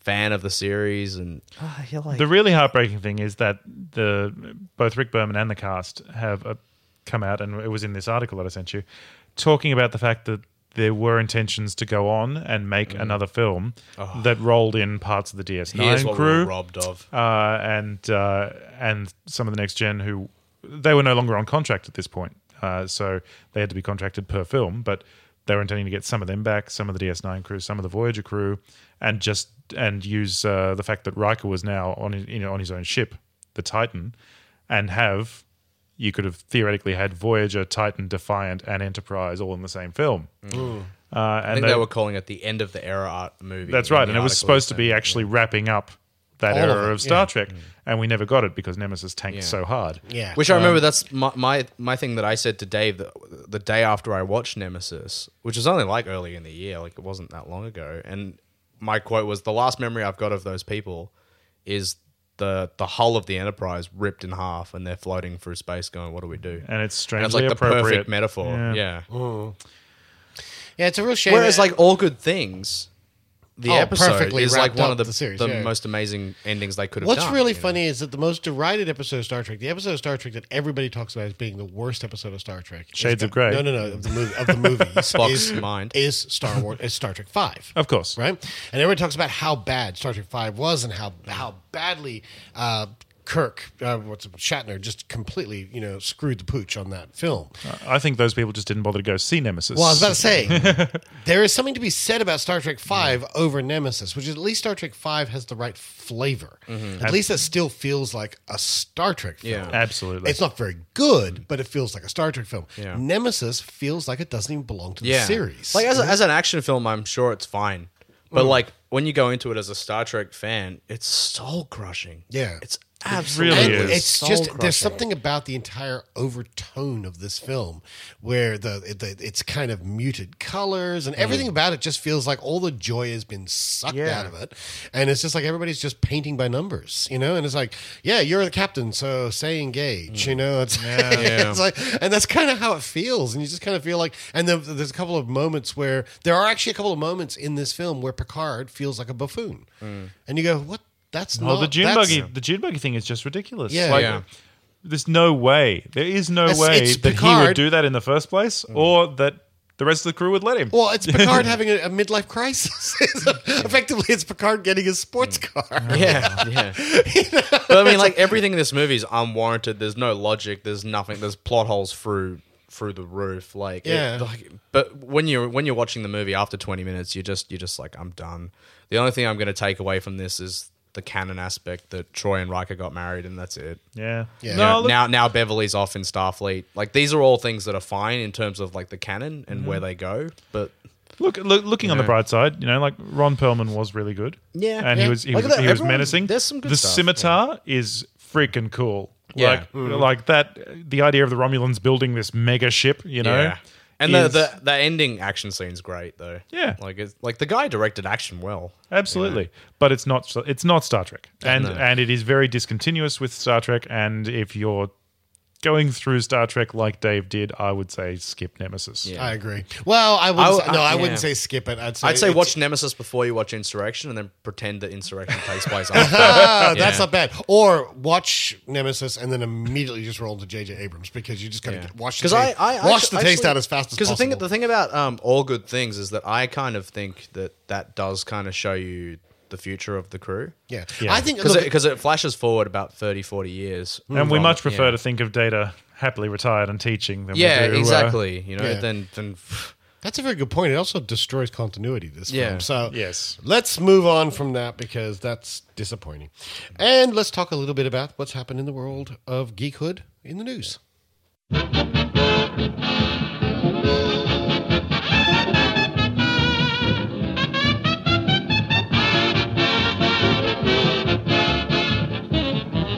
All right, so Dave's left us. so it's just you and me, Jamie. all right. Tell us a little bit about this campaign. Okay, well, uh, Ronda Rousey, who is uh, the women's champion of the UFC, the Ultimate Fighting Championship, I think it is, uh, has taken to social media, gotten people to Photoshop her as Miss Marvel, uh, sorry, Captain Marvel, and has been actively campaigning. Well, as Ms. Marvel too, apparently. Oh, yeah, sure. but has been actively campaigning to get a role as the character because she has not just the actual the looks for the character, but she's got a physique that actually matches that of a superhero. She is muscled and powerful and uh, she actually looks really fantastic in the role. If you if you want to Google Ronda Rousey as Captain Marvel, uh, the images are there, and she looks spectacular uh, as Captain Marvel. Kevin Smith has jumped on this bandwagon and uh, and been campaigning for her as well because it she has definitely got the look, I have one question. and I know what it is, and you're Can she act? right to ask it. it's a great Yeah, question. she looks Can act? fantastic, but can she act? Look, I I lean towards yes as an answer in that UFC and uh, wrestling and all those things very much the better the better wrestlers and the better UFC champions are people who can talk. They can come on, they can cut a promo where they're talking smack about someone and make it sound real, and you know th- that's part of what sells the whole uh, the whole. It's called kayfabe in, in wrestling, but the Yeah. the fake world of it all. Yeah, okay, but I mean, Rowdy Roddy Piper Cannot uh, act. Mm-hmm. yeah, was in movies, and he was part of all that as well. But he- even though he was in movies, he never played anything other than Rowdy Roddy Piper because he couldn't Ab- act. absolutely. You know, I'm and saying- we and we but loved the- him, and people cast him in roles that were Roddy Roddy Roddy. and one of the Piper, things that I do worked. love about the Marvel films is that they have actually got a little bit of depth. They have got a little bit of quality to them and so forth. So my question about her is, yes, she looks spectacular, but if Can she If she act? can't act, then no, I don't want her as my Captain Marvel. And So- Mm, yeah, absolutely. I, I think it, I think it's a legitimate question. Absolutely. Unless we do a Grace, is- unless we do a legend, a Greystoke Legend of Tarzan on her and revoice her with somebody else. so this is one of the this is one of the really interesting things though. Um, and we were talking about this before the show. It's not necessarily a new thing for an actor to campaign for a role, but it seems like recently, in in recent years, since Marvel has really taken off, there's more and more people coming on social media and coming on Especially board. for Marvel. Well, It's a- yeah, it's uh, 'cause I there, guess- there was one recently as well. Um, uh, uh, Matthew Modine, Yeah. was putting out all those doctored images of himself as Doc Strange because he wanted to play he wanted to play Doctor Strange. There you So- um, go. Well, I mean, obviously, the, probably the most successful and, and obvious of them is Ryan Reynolds, who was on social media as soon as there was both Ryan Reynolds and social media Yeah. Hmm. saying he wanted to be Deadpool and expressing his love for the character and and how much he would just die to be Deadpool. And then, and, then they sewed his mouth shut. And then they put him in, and so did Matcha. And, and obviously, they're fixing that mistake now Yes. um, with the new Deadpool movie, and it looks great. And along the way, his campaigning for Deadpool won him the role as Green Lantern as well. You know, people said, "Yeah, well, actually, you know, Ryan Reynolds in a super suit, probably a good thing." Um, so it's there's obviously mixed success here, uh, but I think it's interesting, and it's not something that seems to happen beyond the realm of superheroes either. We don't we don't see uh, Chris Pratt campaigning to be the next Indiana Jones. People talk about it He probably doesn't have to. he probably doesn't. But but I mean, what do we what do we think about celebrities campaigning to take a role? Uh, Look, I think it's fine. I think if, the, if a celebrity really wants to express their, I mean, uh, the last one of the most misguided ones I remember was when, um, uh, oh God, her name has gone out of my head. Blade Runner, um, Rachel, uh, no, uh, uh, Sean Young. Sean Young, thank you. God, my God, brain tease. when Sean Young was uh, campaigning heavily for Catwoman, Mm. and she really wanted to play Catwoman, um, and she was, you know, turning up in cosplay gear. and all that. So it was insane. This is going way back when uh, Batman Returns was going Mm. to be made. Um, so it, it, yeah, you're right. It's not a new phenomenon, but it just seems to be picking up with social media. It seems to be picking up a lot. More Mm. I think it's a pace. cool thing personally. I, I think it's cool. I think, it's, it shows geekdom. If you an, know? I think- I does. just think if an actor really wants to be in a movie, they're probably going to give a better performance than someone who. It doesn't makes want sense, to. right? I mean, Yeah. people say you should do what you love, and Yeah. that's got to apply to actors as well. I think it, everybody just needs to have a reality check once in a while. Though, like with this, we sit there and go, "Yes, she's really actively campaigning for it. Yes, she looks fantastic." Now let's screen test her. You know, what I mean? Absolutely. You know, Well, and, but and we've- then don't be surprised if you don't get the role. We've you got know? to hope that, that there is some Yeah. screen test going on. Yeah. And it, I mean, there's other interesting issues connected to this as well. Uh, not too long ago, people were talking about Jason Statham uh, as Bullseye. Yes, I remember that. And as soon as that came out on social media, he he rejected it, he rejected it really hard. You know, he ob- obviously has strong feelings about appearing as a superhero as opposed to an action hero. Hmm. Um, and I guess there were always concerns about The being interesting thing- in genre the films interesting thing typecasting about- you. Interesting thing about Statham was though, that I read some reports that actually said that he was in serious negotiation, and it was actually the social media that t- that turned him off of it. He basically didn't like the idea. I read they that were- too. They were all doing this, and so he pulled out. which is interesting. And I- Yeah. I, I think you know, good on him if if that makes him uncomfortable because he would be very much you know Hmm. in the in the social media I spotlight. guess the thing is, like, there are a lot of actors that are right for a lot of roles.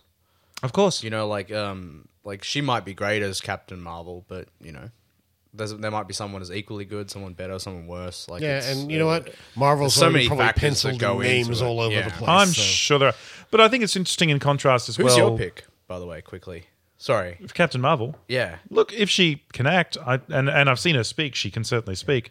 I was thinking. I all think she'd be throughout, um, fantastic. all throughout Man from Uncle, that that um that Gabby in it would be really good. The girl from um Oh, Ex Vikander, Machina. Vikander, yeah. I don't think she's too slight for Captain Marvel. That's the problem. She's small frame, small Okay, build. fair enough. I think Captain Marvel needs to have a more imposing presence. You know what, though, on a similar note, um, I was actually looking at Gabby. Gabby was the, the brunette one, yeah? Yeah, yeah. Yeah, I was actually looking at her thinking she'd make a good Jen Walters. Oh, right. Okay. There you go. Yeah, Oh, that's an interesting choice, actually. Yeah, it's a very interesting choice. But what were you going to say before? Sorry. I was going to say that um, I think it's really interesting to think about the approach that Marvel and DC are taking. Marvel seems like they're much more likely that they, they would go for social media campaign selection of an actor. Uh, DC seem to be much more reserved and traditional in their their casting and their publishing and, and what they want to do. And I think it's really interesting to look at the co- the comparisons. You know, the internet didn't take to Gal Gadot immediately. Hmm. Um, And you know, look, seeing her in the trailer, it looks good. You know, she it looks like she's going to pull off Wonder Woman, but um, you know, there was no one sort of jumping up and saying, "I want to be Wonder Woman." In advance of that, Well, there And- was actually one, but she was rejected quite early on. Going, this is actually going back a few years. Uh, Charisma Carpenter was campaigning really heavily to play Wonder Woman, and in her prime, Charisma Carpenter would have been a great Wonder Woman. Charisma Carpenter definitely. Physically, she fits. She's got- Oh, she fits the mold. I She's wonder got the how look. that Joss Whedon Kobe Smolders one would have turned That would out. have been You remember really those, interesting, yeah. those- There are Mm. photos of the, the, 'cause they, concept- got, they the concept did, art, they did yeah. costume tests for that, Yeah. didn't they? Yeah. I've got those pictures somewhere. Yeah. Yeah, Yeah. Very, very interesting. Kirby Smulders. I don't know. She fits Maria Hill. yeah. Yeah. Well, it's interesting because you see her in the costume for Wonder Woman, and you go, "Yeah, I could have seen them doing that," but now we've seen her as Maria Hill. You go, "Okay, that's her now." No, you know? I just I, I think Wonder Woman is much more. I personally think I outgoing- personally think our friend Mario Tot, who actually went to see uh, Mission Impossible with us, actually had a very good point, which is that the girl and her name Rebecca Ferguson, Ferguson. Ferguson. Rebecca Ferguson, uh, that's Wonder Woman. And she just yeah, she had presence, didn't Yeah, she, she? had the strength in her as well. That's she one of just the- looked like she was ready for. That's it. one of the big things. If you're going to be a superheroic woman lead, I think you really got to have some presence. You got to have presence. You got to have that. You've got to have, and there's there's a, that physicality to it. Gal Gadot, I'm still not entirely sold on. She's very very small. Absolutely. You know, I Um, don't don't and I'm not get me talking wrong. about. I'm, not, I'm just saying physique wise, she's just a very s- a very small girl. You know, and it's like so. It's going to be very interesting to see how that plays out. Hmm. I'm guessing the photography works for, works it pretty hard. Yeah, because I mean, I'm, and once again, Fast and the Furious. We know her from that. You Yeah. know, it's like so. Anyway, so we'll, we'll wait and see. Um, I think it's very interesting that, that Kevin Smith has jumped up and said, "Yeah, I, I endorse this," but you go, "Yeah, but can't she act?" You know? It's like I keep coming back to that. Anyway, so let's move on. What else we got here? Oh yes, tell us about this. Okay, so uh, bit of gaming news. Uh, there's a new Doctor Who miniatures game in the works, and this is um, this is interesting to me because Because you sell games. Well, obviously, and I love Doctor, and I love Doctor Who. But what's interesting is that they're setting it up.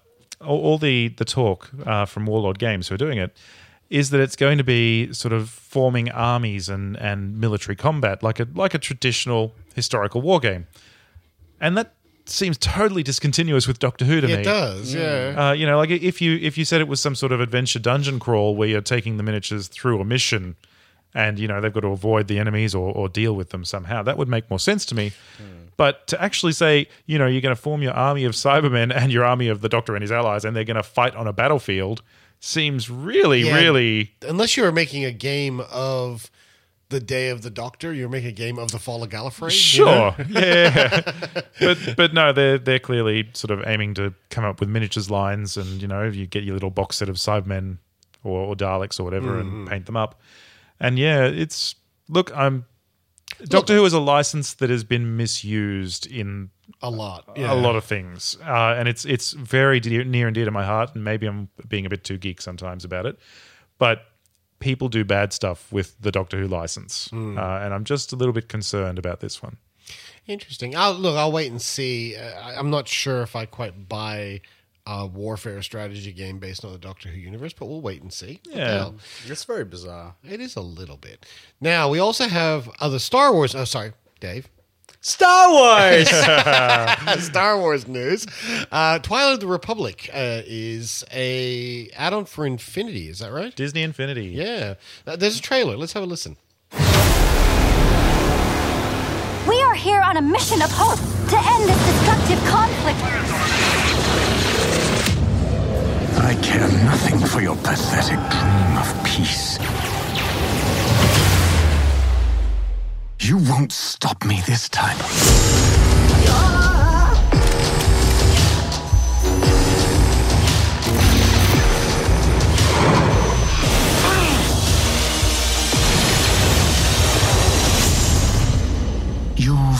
has been sealed.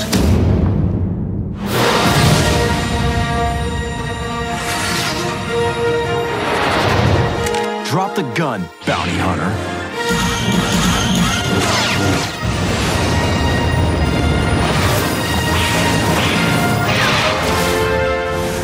All right, so I'll leave that there. What I find interesting about this is that it's all set during the Clone Wars era. Mm-hmm. Um, and it occurs to me that every time they want to do something for the young market, that's always the era they go for. Have you noticed that? Well, because we had the cartoons for it, I imagine. and Yeah. it's direct tie-in. But um, look, Disney Infinity. Uh, have you guys I've- yeah, experienced I- it? I've got Yeah, it. yeah, Yeah, I yeah. love yeah, it. Yeah, Yeah, my like- brother's a massive fan of it. Actually. yeah. Like I, I I'm more quite for a, Uh, the figure's sake than the um the actual game. But I- I'm a fan, and um, I love the Guardians of the Galaxy pack. I've been I played that. Yeah, a lot. yeah. plays Gamora, just kicking ass. the Star Wars. Look, the Star Wars one coming out at the end of the year. They are doing multiple eras. Uh, you know, you, you can get Mm-hmm. figures from prequels. I think they're planning Force Awakens as well, though they haven't announced it. Mm-hmm. Uh, and this, you know, like if this is actual gameplay that we're seeing, and I think parts of it are, it looks really good. So Yeah. Infinity Three is next gen consoles, is it? Because I've got Infinity Two. So. Yeah, that's right. So this is going to be for PS4, uh, Xbox, Xbox One, yeah. yep, and Wii U. right. Okay, that's like Battlefront, Star Wars Battlefront. And and um, honestly, looks amazing as as, well. as a geek, my dollars are torn because there's this, and there's also Lego Dimensions coming out at the end Mm. of the year, and both of those look so good. Mm. Hmm. yeah, And, that's a problem with being a geek, because it's a very expensive. Yes. uh, very expensive lifestyle. well, you know, some of us buy a game shop so that we don't have to pay full price for our games anymore. well, there is that. Yes. All right. So we will. Uh, wait, so Infinity Three is out when? Mm, I believe it's. I actually think it's supposed to be dropping And is it- September or is it or launching October. with Disney uh, with Star Wars, or is it launching with other stuff? I, I think it's launching after the the big Star Wars s- Right, right. Mm. Friday that they're doing for Force Awakens merchandise, but uh, but before Christmas. Question is, will they have a Marvel line because that was an Infinity Two thing? So Well, yeah, there are. I think they've announced some new Marvel figures as well. right, I love the figures. The figures are awesome. They that's are. How, that's how I started. Actually, I, I bought the Guardians of the Galaxy line. Yep. Just to have on the shelf, and then it's like, well, uh, The Disneyfied statues, Yeah, yeah. Yeah, we it better buy. grows and We grows. better buy Yeah, the yeah, game. and then I had those, so I had to buy the rest of the Avengers, and it's like, and it just grew. All They do right. look really cool. They do. They're very, very cool indeed.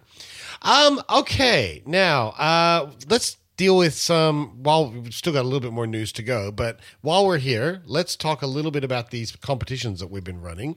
Um, because I also have another giveaway. And the- Okay. and the next giveaway is gonna be very, very, very simple. The next giveaway is all you have to do is email feedback at geekactually.com and the first three win. So the first three who get it. The reason why this is very simple is because I don't think anybody's going to enter. Dave, Dave, you could enter right now and you would beat the people I might go use these listening to tonight. the podcast. so what you win if you send me your mailing address to feedback at geekactually.com is I have three double passes in my hand, courtesy of Spotlight Report. Yay. Our friend Jorge over at the Spotlight Report uh, for Fantastic Four. So if you don't want to pay for it, if you really just haven't seen it because you just don't want to give your hard earned money to these people, you can see it for free. And Don't forget the standard David McVeigh caveat on that. Well, these are only You for can still Australia. no, yeah. you can you can pay for the movie Trainwreck, and then you can also watch Ja- um, Fantastic Four for free. Or some people would say you could use your double pass, get into a multiplex, and go see something else. either either way, you'll But see, I'm you'll not, see a condo- I'm Trainwreck. not right? condoning or encouraging that behavior. But the bottom line is, I have three double passes. The caveat for being in Australia does Why is hold. it only free? he sent Free me, and one of them's invisible. He, said, oh, he sent me three, so it's actually six people can go to the movies. But the uh, reason why the caveat for only being in Australia is because if you take this, if you send this to, I would send this to America, but I don't think cin- uh, American cinemas will actually um, honor these Yeah, right. They're kind of cool collectibles. I, I would just enter the competition just to have the tickets. for the Yeah. poster. Yeah, for like in ten years, you can be like, "Look, I had the tickets, And I didn't- never didn't went to even see go." it. Yeah, So- how many of those passes would exist? There'd be like two hundred of them. So, first three people who email me at feedback at geekactually.com if you want to go see Fantastic Four for free, and I will mail those out to you. So se- make sure when you email, you put your mailing address Mm-hmm. on there, okay? Um, now, we were also trying to give away some golden books. We have been, and this uh, this sort of connects to uh, social media in general. We have been pumping the Geek Actually uh, Facebook page this this last week. We have. Things have been happening. Yeah. Uh, and one of them is that we have an entrant for the Star Wars competition. Yes. Uh, Dave Longo, I believe that since this is addressed to you, you should be the one who reads this in your best No, voice, I can't do it without laughing. I, I think you should. your read it, best Jerry. voiceover Jedi voice. Is it gripping radio. It's gripping radio. Come on. Just trying to think of a voice to do. I'll just do it normally. Um, to spoil episode seven for Dave, Luke has become obsessed with the death of his father and wants to become the best uncle ever for Han and Leia's Jedi twins, which he nicknames Darth for the girl and Vader for the boy. He's gone a little crazy. So he decides to take the twins on a trip to a theme park full of genetically engineered monsters. After Freepio accidentally opens a door to a Wampa enclosure, Luke must keep the twins safe and escape the park. That is awesome. I love it, sir. I- I- Aaron Morris Miller. That would Aaron be a Morris Miller, I think- fantastic. That film. would be. I, want to see that. That's, like, that's also like the ultimate Jurassic Park Star Wars crossover. It's Yeah. great. it's fantastic. So, Aaron, you need to get your postal address to us. So, feedback at geekactually.com. Uh, send us your postal address. Hopefully, you live in Australia. or messages or messages through Facebook is also uh, You can do that if you want Also to, but can. if you send the email, it'll come directly to me. I'll get it mailed to you faster. It's much So, faster, Yeah, yes. it'll get mailed to you much faster. So feedback at geekactually.com. Send your mailing address, and I will get these three golden books off to you straight away. And do we have any entries for the pops? Yes? No? not that I've seen. Good Lord, people. Shame on you, people. We have pops. All right, I, Seriously. th- I think these pops are going to go back home to, They're awesome. to, to Good Games Hursfield. and I They, think they you're might right. have to decorate the studio. Um, that's just such a shame because they're so nice. And the, and is. the, They're and, very and- cool. And the Klingon went so fast.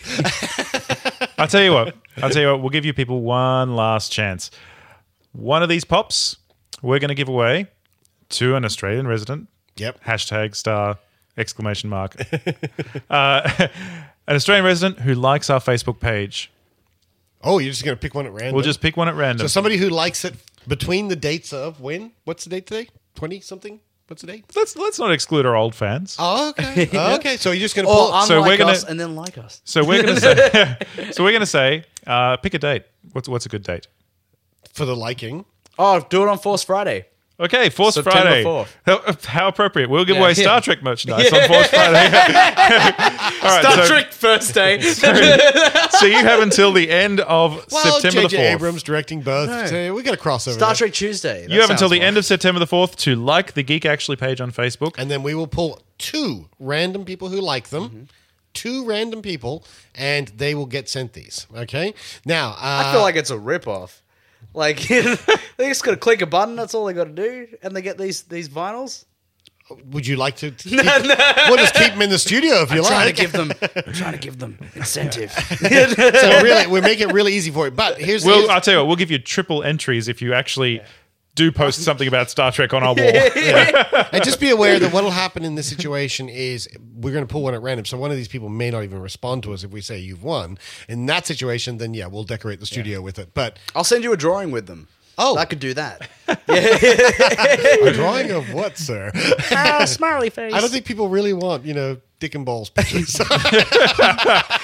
No, I, I, I've made these giant posters of Stuart Baird. Uh, so, so if you're if you're if you're an American resident, I'll send them to you. You can take them to the driving range, We should- the shooting range. Photoshop a dartboard over the top of it. I'm gonna, I'm gonna do that for us to do. We'll do that during the next week's episode. All right. Other news this week the sad passing of Yvonne Craig. Yes. Um, I grew up on the Batman TV show, the Adam West TV show, so losing Batgirl matters to me. I, well, me too. I mean, the, the 66 Batman was my Batman for all intents and purposes. I mean, Absolutely. absolutely. And uh, didn't we all just, when we were watching that show, didn't we just wait to see the, the, the motorcycle go by? Is it going to be one of those episodes? 'cause Yeah, if- that's if, if right. the motorcycle goes by in the opening credits, you knew it was a Batgirl episode. That's it. And I, I joked that uh, Princess Leia was my first crush, but I think it was probably actually Batgirl. Because let's face it, what young boy doesn't like seeing this? Rather be saved by her than by Robin. I'm just Yeah, yeah, I would say so. putting it out there, Burt Water, like you. You're an And- okay dude, but But Yvonne Craig, wow. She was a dancer, and so her moves were lots of very high kicks. And Mm-hmm. you know, it's- How old was she? Do you guys know? when she died, Yeah. I'm not sure actually. Let's have a look. Uh, she was in her late seventies, I believe. so, do we know what she died? of? was it just old age, or did she have cancer, or what? What's the story? I think she lost a battle with cancer. Yeah, Oh, she did lose a battle with cancer. Yeah. What a shame. I mean, it, wa- it is a shame because she was a lot of fun in that show and she was very much part of our lives. Um, and she was Batgirl. she was Batgirl. There's, there's, there hasn't been a Batgirl. there has not been A- another Batgirl. I mean, yes, there was, but she wasn't. This is, this is Batgirl. Alfred?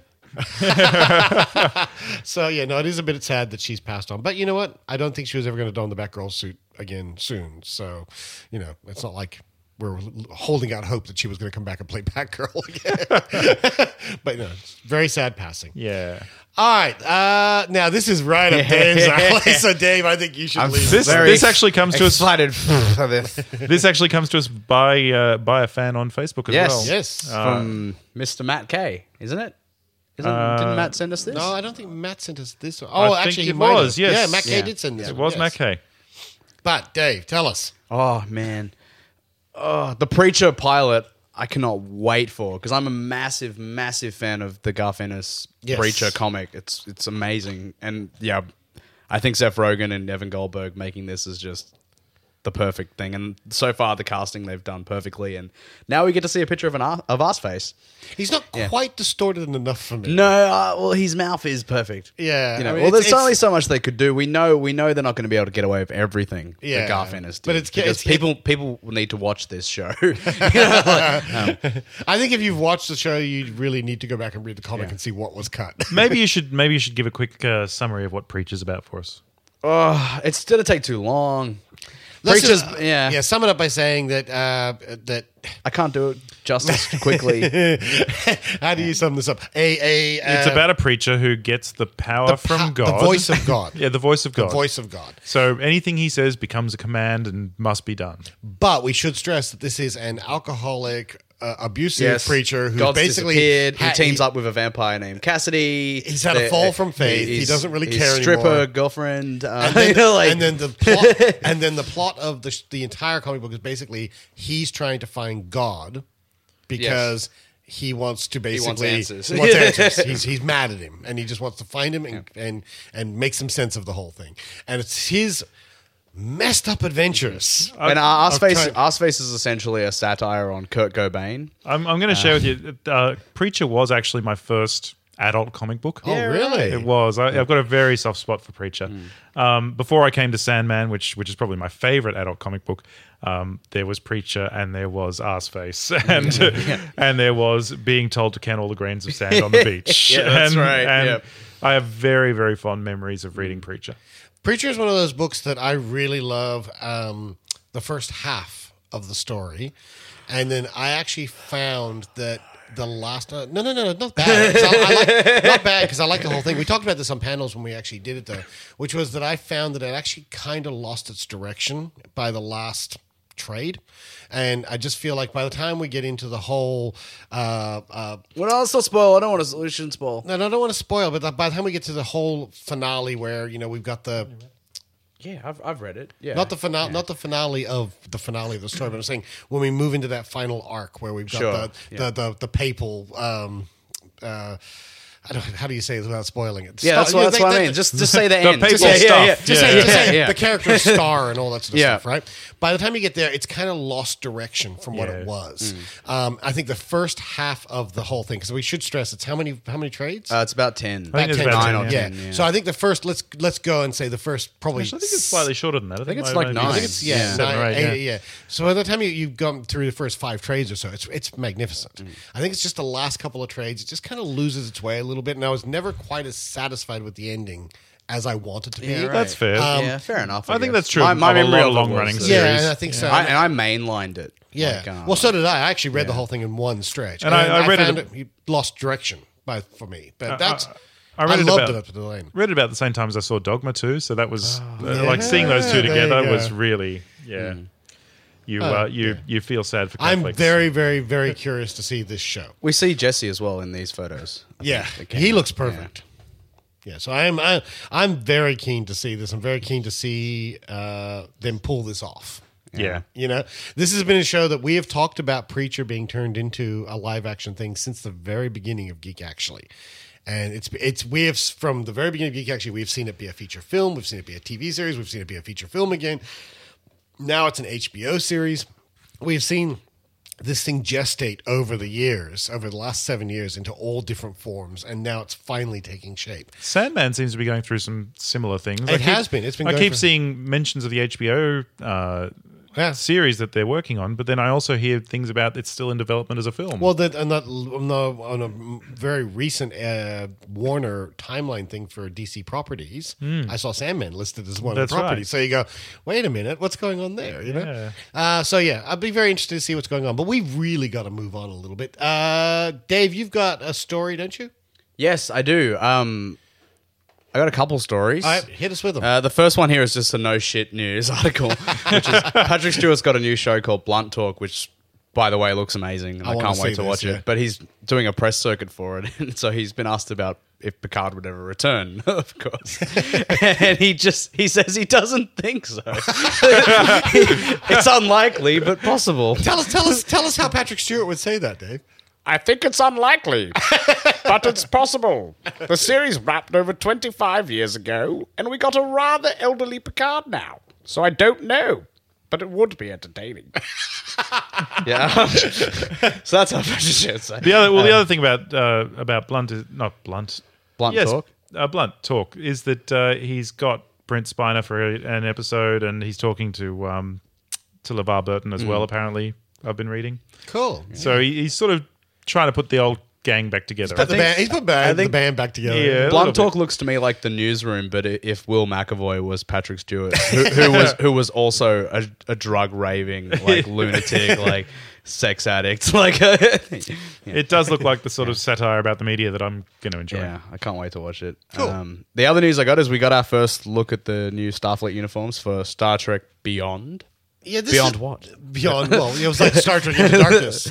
Really? Where? Um, um, th- look, I, I, these are really nice looking uniforms. I'm not convinced that they're actually the uniforms from the film, though. I think these are probably dress uniforms or something. Well, uh, yeah, I think I suspect that they're Scotty's one has got a it's like a long sleeve shirt with So the he's- gold bands around the wrist. Scotty looks and like he the- works on the Enterprise. The others look Yeah. like Yeah. they're out of function. Yeah. Although they're wearing blasters, uh, they're wearing phasers on their side, so that kind of look, makes them look like Mm. they're not really dress uniforms. And- Starfleet is a military organization. Yeah. I don't think they would wear their phasers to a function. Well, uh, it, it looks, it, looks, it looks to harken back to the naval aspect. yeah, and I'm, I'm kind of all for that. You know, I quite like those. I mean, From what- the back, Chris Pine actually looks a lot like Scott, Scott Bakula. He does. My favorite uniform of all the Star Trek uniforms was Star Trek Two Three. That the the jackets with the collars and the the um the skivvies and everything underneath them. I really Yeah, like yeah. that.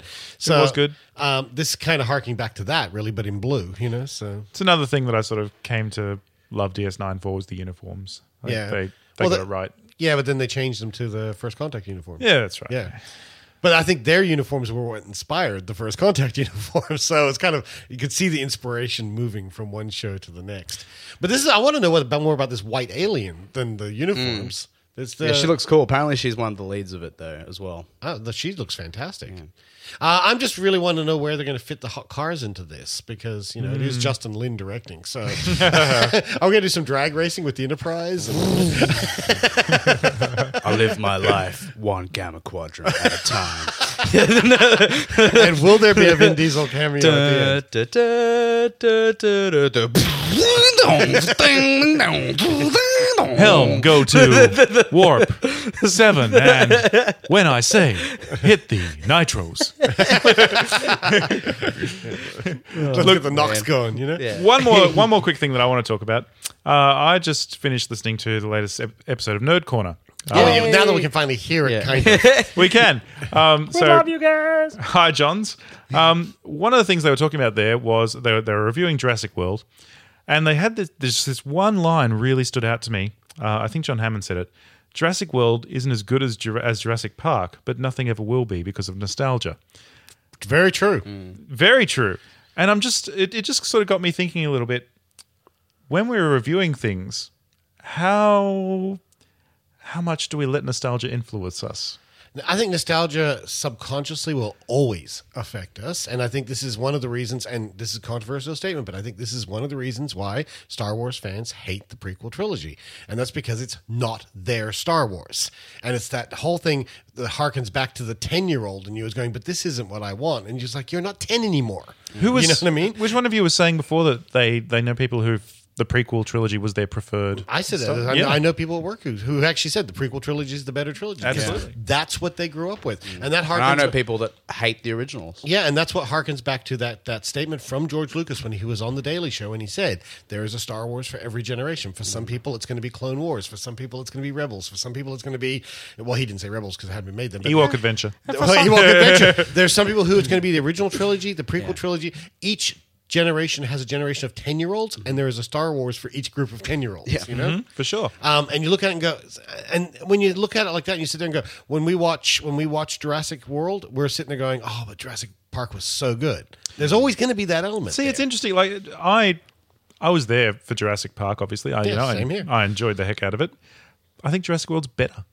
I th- I, I, I will actually I, I actually think that I enjoyed the experience of watching Jurassic World more than I did the experience of watching Jurassic Park. And I love Jurassic Park. Don't get me wrong. I think it's a great film, but I thought Jurassic World was actually a better film, and I can say that even through the lens of nostalgia. That's interesting you say that because I see I can't see for me personally. I think Jurassic Park is a better film, and the way I can measure that is I can go. I really love Jurassic World. Don't get me wrong. I actually really love Jurassic Yeah, World. yeah, yeah. But the the reason I know that Jurassic Park had more of an impact on me was the fact that I saw Jurassic Park five times in two weeks at the cinema. I just kept going back. It was just an obsession. I've seen Jurassic World once. And I, Yeah. went, I went, good film. I think Sure. You know, It's like- but Jurassic Park and you know, the, drew me and in. there's there's the nostalgia element, and there's also that you you were probably a different person in a different situation at that time. Oh, very, very possibly. if you had a cinema next door and you could turn on Jurassic World at any time, you know.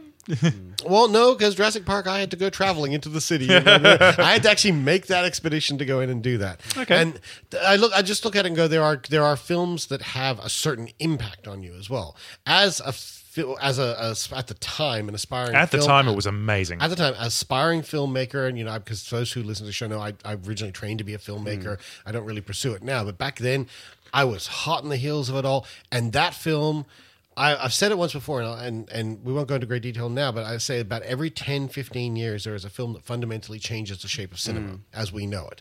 And Jurassic Park was one of those films. It was a film that fundamentally changed cinema at that moment. Absolutely. And and I think that there's Jurassic World didn't change anything. Jurassic World just utilized everything we had and turned in a really good film, and it was great fun, and I really liked it. Mm-hmm.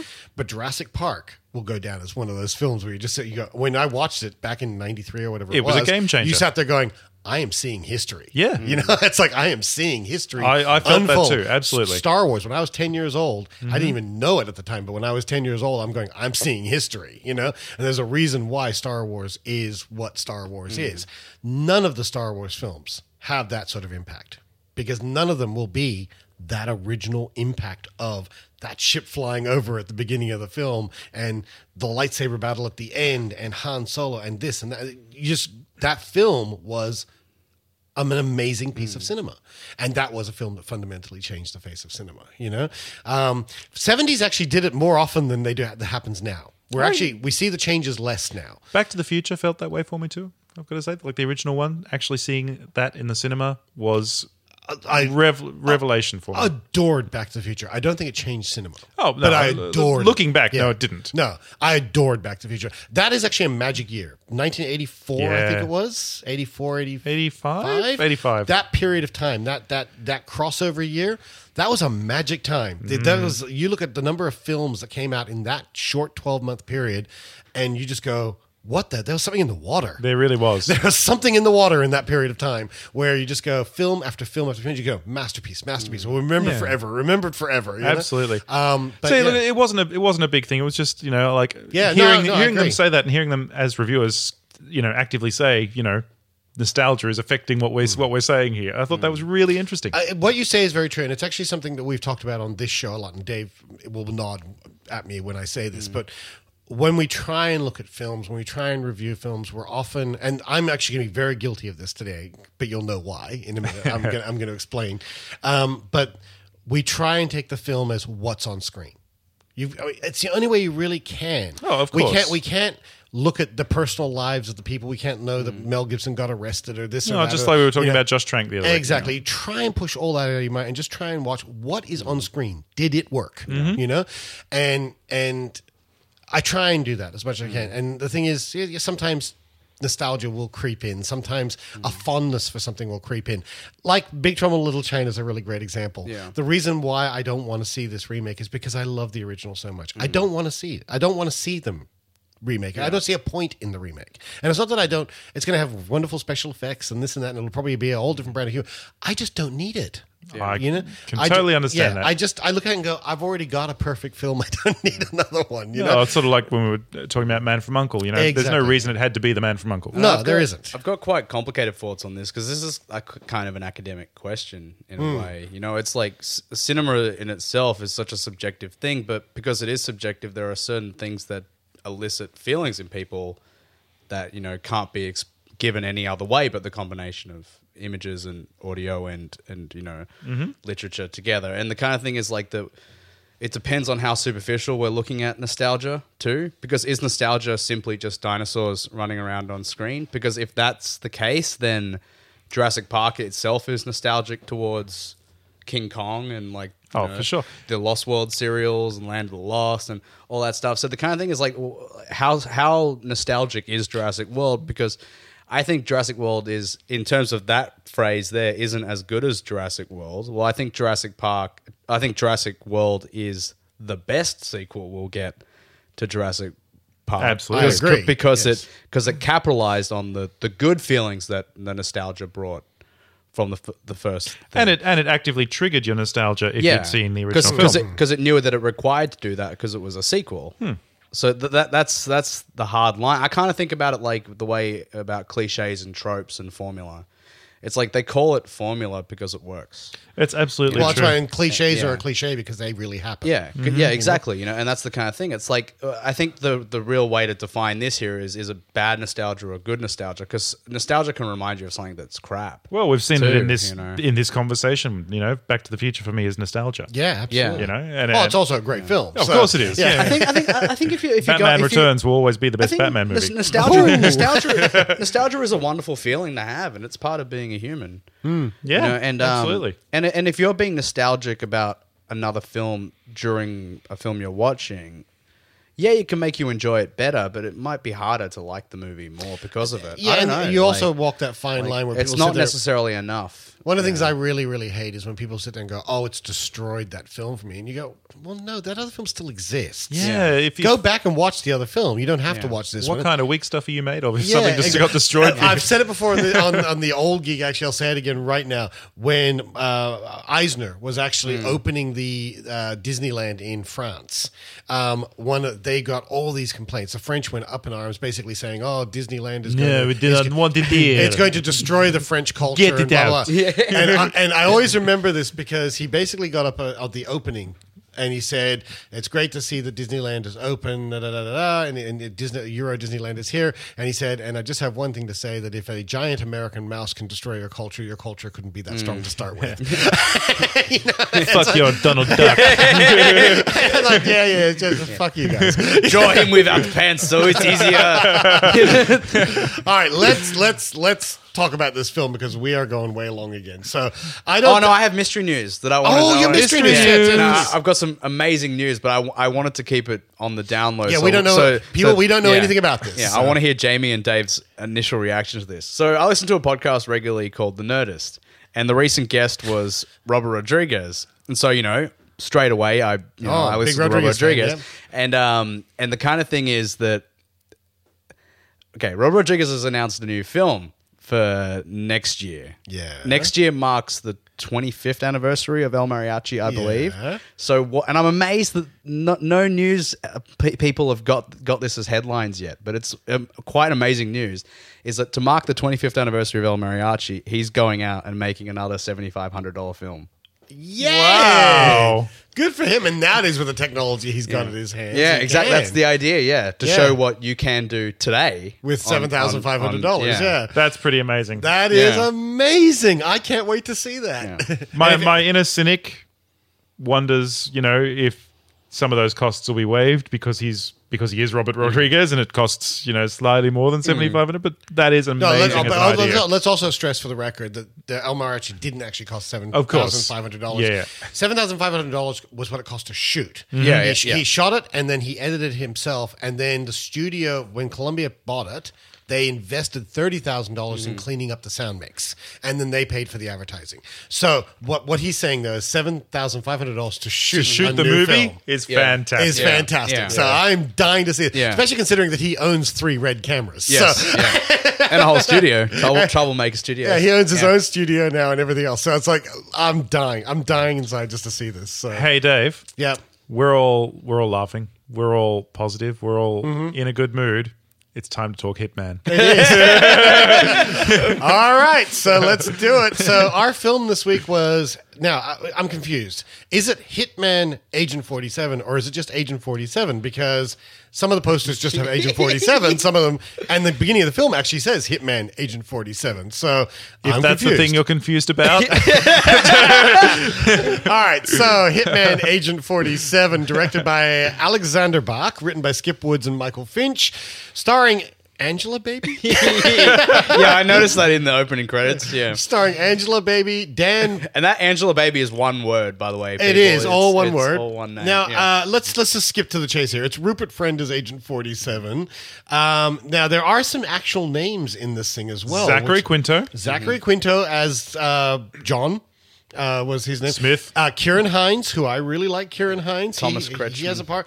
Um, Thomas Kretschmann. There's a couple other names in here. There was Rupert Friend, who we should we should mention, he's from Homeland. If, I don't know. Uh, if you guys watch Jurgen, Jurgen Homeland. Prock now. Small cameo as the passport guy. You sit there and go, "This was this was Duke Atreides." you know, it's like it's like what the hell did he show up? Uh, These credits are all out of order here, but anyway. So and uh, Hannah Ware, that was the star. Yeah, Yeah. Katya. Yeah? Yeah. All right, and this plot of this film, if you can sum And uh, it up, also featuring a whole bunch of bullshit. yeah. An assassin teams up with a woman to help her find her father and uncover the mysteries of her ancestry. Well, that's as simple as we can make it. That's thank you, IMDb. Let's have a look at the trailer and then we'll come back and we'll talk about this. Yes, I do, please. I I'm do dying have to a see this trailer, trailer. here. Let's have- So we do have a trailer here. Let's see if it plays straight away. Uh, it's coming. It's coming. Here it I didn't is. avoid this trailer, I should say, but um, it, I just never saw it played.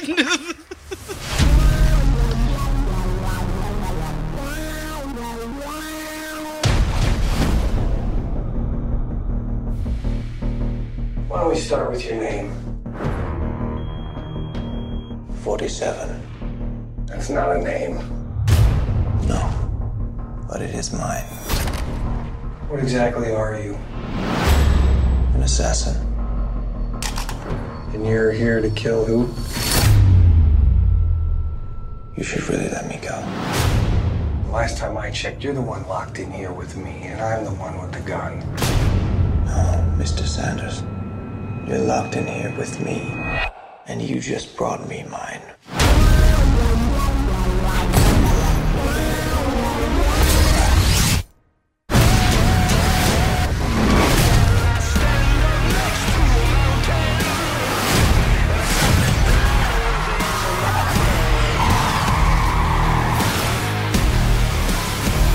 Look, I know this is going to sound strange because it is. He's an engineered human being. Stronger. Faster. More intelligent than normal people.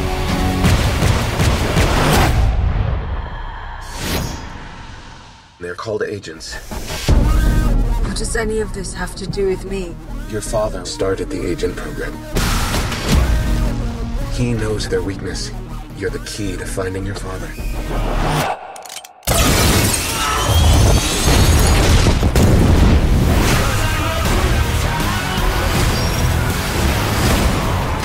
And with all that noise, we'll leave it right there. So, can I just say one thing? It's actually a pretty kick-ass trailer. and uh, watching that trailer, you sit there and go, "Yeah, I'd see that." um, all right, now I've got to put a little bit of context on this before uh, I'm going to review it. So, bear with me. I have a little. I have my whiteboard. I was taking, I was jotting. You do really do. I do. I really have my whiteboard, and I was jotting it. This is actually the uh, podcast pillow fort whiteboard. Oh, This is- right, okay. I pass messages to them while they're doing Ah, the show. sure. Yeah. But I thought I would uh, just put this into context a little bit because the first thing that occurred to me when I watched this film was, no, it's not a good film.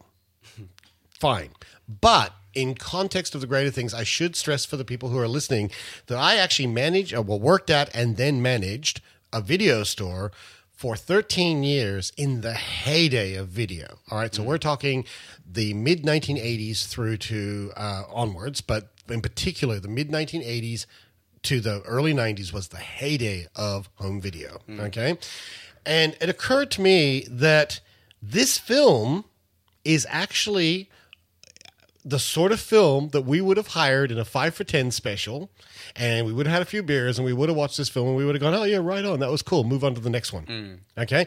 And putting it into context, films that we did that with were things like Stone Cold, The Art of Dying, Blue Jean Cop. Have you heard of any of these, mind you? Throw these out there, all right?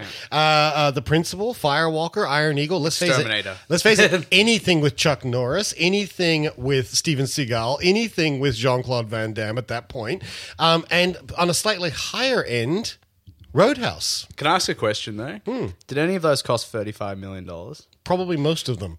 this cost thirty-five million dollars. Do you know how many kids in Africa you could feed? Yeah, but in the in the great you should be ashamed of yourself, Wait a minute, wait Fox. a minute. In the great scheme of things, in the great scheme of things, thirty-five million dollars is a drop in the fucking bucket Oh, yeah. uh, for a film budget on a summer bu- on a summer budget today. That's right? true. And That's if you true. actually, if it's you actually, peanuts. it's peanuts. This was a cheap ass film for them Yeah. to make, and they probably thought we'll throw thirty-five million dollars at this and we'll roll that in. thirty-five million is probably the equivalent of like one or two million back then. Well, in the eighties, this was probably a five million dollar film. Yeah. Okay. And the thing is, when you look at it and you go, uh, so to put that into perspective, all those films that I mentioned before, Blue Jean Cop starred Peter Weller um, and Sam Elliott, who were both stars. Of the Ah, Sam Elliott. Uh, Prin- the principal starred uh, uh, Lou Gossett Jr. and James Belushi at the time when they were stars. So these aren't small films. You've never heard of them Mm. because these were all straight to video films.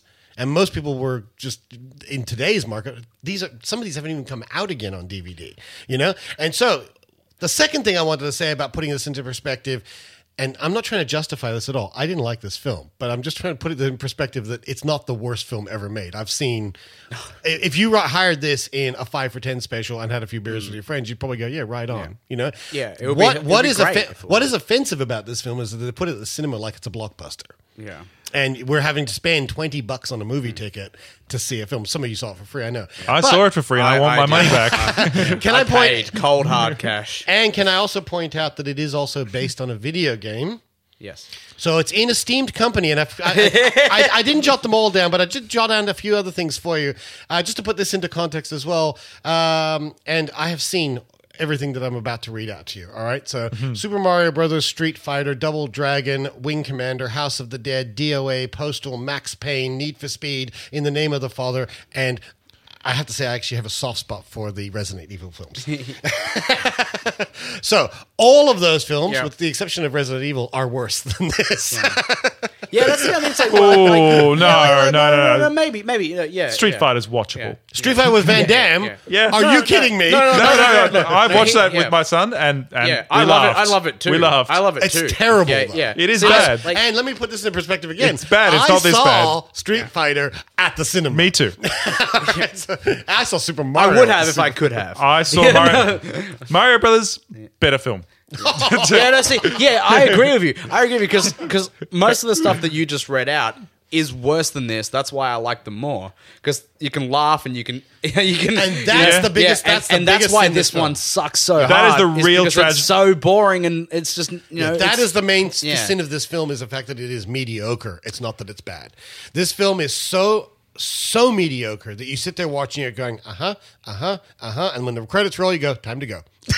Oh man, it's just I found it soul crushing that someone would make this movie, that they would actually go to the trouble of spending money and write a script, and people would do these things to make Hitman, because it was just. As it, e, ex- exactly, it was so mediocre, so uninteresting. This is straight to video fodder, is what this is, and and I don't know why this got a cinema release. But I don't understand how you'd ever think you would make money out of this movie. even if you went to send it straight to video. Name recognition purely. But the thing, you know what? The, I'm, the, the, and when we get to the argument of name recognition, does anybody fall for the fact that video games don't make good films? Hmm. Why are we still trying to do this? Honestly, you know? look, I believe that I believe that they could. Yeah. But they don't up until now. Well, I, I think that they we never- haven't been able to do it yet. I think that they never look. Marvel gave Thor to Kenneth Branagh and got a good movie out of it. If you gave Mm. Street Fighter to Kenneth Branagh, you know, I'm sure he would make something out of it. Yeah, I don't know. Like the kind of thing is like the video games that they, they make movies on don't have good stories. Like Hitman probably doesn't have a good story. I haven't played it myself, but you know I know a fair bit about it. But Super Mario Brothers does not have a story, so why are we expecting the movie to have a good one? You know, like um, this is this is the big problem. yeah, and the kind of thing is like if they were to say make a movie out of Last of Us, you know, like Last of Us or the Uncharted series or something like that, like Mhm. they've or Metal Gear Solid, they've got really good shots. Tomb Raider's got a great story. You know, the yeah, film that's, was still that's the mediocre. kind of thing. It's, it's, yeah, but they don't take the story from the game. You know, like they can't. My, my point is sort of like the, the as over time, It's like almost- video games have become very legitimate f- forms of storytelling and quite amazing. Some of them. It's almost what we You know. what we were saying about Nemesis before, how it was handed to a director who didn't give a crap about the source material, Like shit, guys. Sam Raimi is attached to do Last of Us as a feature film. Mm. and Yeah, but let's not let's not. Fact, I'm just bringing up on screen here for you to see Roland Joffe, uh, who is an amazing filmmaker. Um, this is Yeah, an- but this is the thing. It's like we're talking about uh, where we, we Yeah, were but what I- limited to yeah. like side-scrolling Yeah, but- games that couldn't sure. have full voice acting and Sure, but what I'm saying is Roland Joffe, who's an amazing director who- who directed The Killing Fields and The Mission, produced Super Mario Brothers. Hmm. Did So- he have any interest in doing so, or was he doing so? He's the line producer. He wasn't an exec. He was the line producer. So you look at it and go, he obviously saw something Hmm. in this product that he thought could bring to film. And I don't know. licensing to make more movies like The Killing Fields. Oh, maybe I don't know, but uh, you look at it and Yeah. go, it's not it's not for lo- lack of trying. I mean, the thing is that that you look at it and go that uh, Jan DePont was involved in one of the Tomb Raider films. I mean, some there have been names attached, yeah. to Mm-hmm. Yeah, of course. Mm. a lot of these computer game properties, and you go, they're not working. You I know, think I they're- think someone needs to someone needs to Ryan Reynolds this. You know, like someone someone actually needs if Kevin Smith Yeah. came out and said, you know, I really like playing Civilization, you know, and Mm. wanted to make a movie out of it. Now there is hope on the horizon, which is of course Duncan Jones and Warcraft. Mm-hmm. Mhm. Um, this is getting a lot of advanced Yeah. pre-buzz, and this is getting amazing pre-buzz, in fact. And the stuff that was shown at Comic Con, people are saying is some of the most amazing, groundbreaking stuff Mm. you've ever seen. So there is hope on the horizon, Absolutely. Yeah. But at this point in time, history has not been kind. To Mm. Yeah, us. because they never do the story that would work. It's like Resident Evil at its core: bunch of bunch of cops in a mansion, Mm. you know, and we uncover a conspiracy in a mansion. So what does the movie do? Oh, let's put a like a, an underground lab. Like, no, that's in the game. Well, I know it is, but it's the very end. I don't, you know, but you know what I'm saying? Like, like the core elements. And as I aren't say, I have a what are soft spot for the used. Resident Evil Doom, films. Doom, for example. Like, oh, you know, like uh, okay, now look, I like parts of Doom. I actually I actually really thought that movie had some chops. Yeah. It just didn't have them the whole way through. No, I think the first person shooter section was great and scrapped I the don't know, like, first like, like, person like, shooter like, section like- was really yeah. good. They Again, just again, scrapped the like, rest. again, like, the- the- like, what I'm trying to say is like that they only take away the most superficial elements Yeah. from the game. Quite true. Because they think the games are superficial. Well, and Juve Boll, who's got to be famous in this particular arena, surely, is famous for saying that he doesn't make movies for the fans of the games. Yeah. He hates Yeah. the games. Yeah. You know? Yeah. Yeah. And he- and he only makes those particular games 'cause they were the cheapest to license. That's right. So, um, and I suspect that that's But like- true like- uh, through a lot of video game films. is Like that- in, in Resident Evil's case, yes, there's a there's a lab, but I love the game series of Resident Evil. I've played all of them, even number six.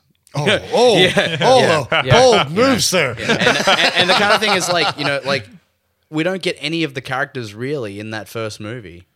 You know, like there's no Barry, there's no Wesker. Like, Barry? the- yeah, yeah, yeah. You're gonna be a Jill sandwich. You know, Joe. you know, Barry? Yeah, Chris. Chris, is that you, Chris? Yeah, yeah. you know. yeah, um, Those who have played the game yeah, know yeah, what we're yeah, talking about. exactly. Yeah, yeah. Um, you know, yeah, that's the kind of thing. It's like to do that story, like they should have just done what the game did. Fair enough. Now let's go back to this film. Yeah, Let's go, yeah, yeah, let's- yeah. let's trade. Yeah, because the- what I love about Hitman is how he's bold. He's got a barcode on his back, I'm gonna, I'm and then gonna- he shoots people. I'm gonna say this is my review of Hitman. they made it once before and it wasn't very good. They've tried to make it a second time and it's actually worse. So there the you last go. director had a, a cooler name though. The best thing about the- Xavier Jens. I saw the literally most. They had a better star too. I was reading up on, on the film because I wanted to know how it had happened, and um, and I found the most scathing piece of review that I think I've ever seen, which was this is the lowest entry into culture ever made by someone with the last name Bark. look, Wow. um, but but actually, look to go back to the film. Um, without being without being facetious, the best thing about it is how much he actually does look and move like the hitman character. Um, they've got they've really got the look down pat, uh, and he he is wooden in his acting. And I don't know whether that's him or whether it's intentional, but it certainly it works for the film. It works for Hitman, and and and he definitely conveys that character effectively. There's not much else that I can say. I actually thought, look, quite look, putting it all aside, I thought some of the action sequences were kind of fun to watch because they were just so over the top. They are basing it on a computer game, so you sit there and go, okay, they're just going completely over the top, and that's fine. I thought the sequence where they actually cabled the car up was actually quite cool, and you know, whenever he cuts loose and starts firing with both guns and knocking people out right, left, and center, kind of cool. Overall, though, the entire feeling is like we've got a couple of cool sequences strung together by a really weak story. Yeah. We've got her, who she's actually not a bad actress, but they give her nothing Mm. to do. And then they dip this cheap ass storyline how she's yeah, actually this an- full you know- overcomplicated art house kind of story. Yeah, and it's like you sit there going, we didn't need to go. we didn't need to go there. with It all of honestly this. felt like they'd told Zachary Quinto to pretend he was dead. pretty Why- much. Why can't they seriously? Like, I don't understand. It's like Zachary like- Quinto was basically like, Wolverine. Why? So- Why not just seventy minutes straight? The bare minimum you can do for a movie. He's the hitman. He opens a door, starts killing people. It's a chase. Yeah. Well, it's 70 not far off. minutes. It's only 90 minutes long. I put a- I put a stopwatch on like, it, why? so- Why does it have to be such an overcomplicated story? It should literally be the opening scene. Hitman. You got to get this. You got to get this girl. End. You know, know what I- do you that's know- the whole story. do you know Like, the we part- Uh, don't need any of this like like Do you know what the part that I found most refreshing about this entire film, and then they took it away from me, was you see him and he's doing his thing, and you go, okay, he's he's our he's our action star.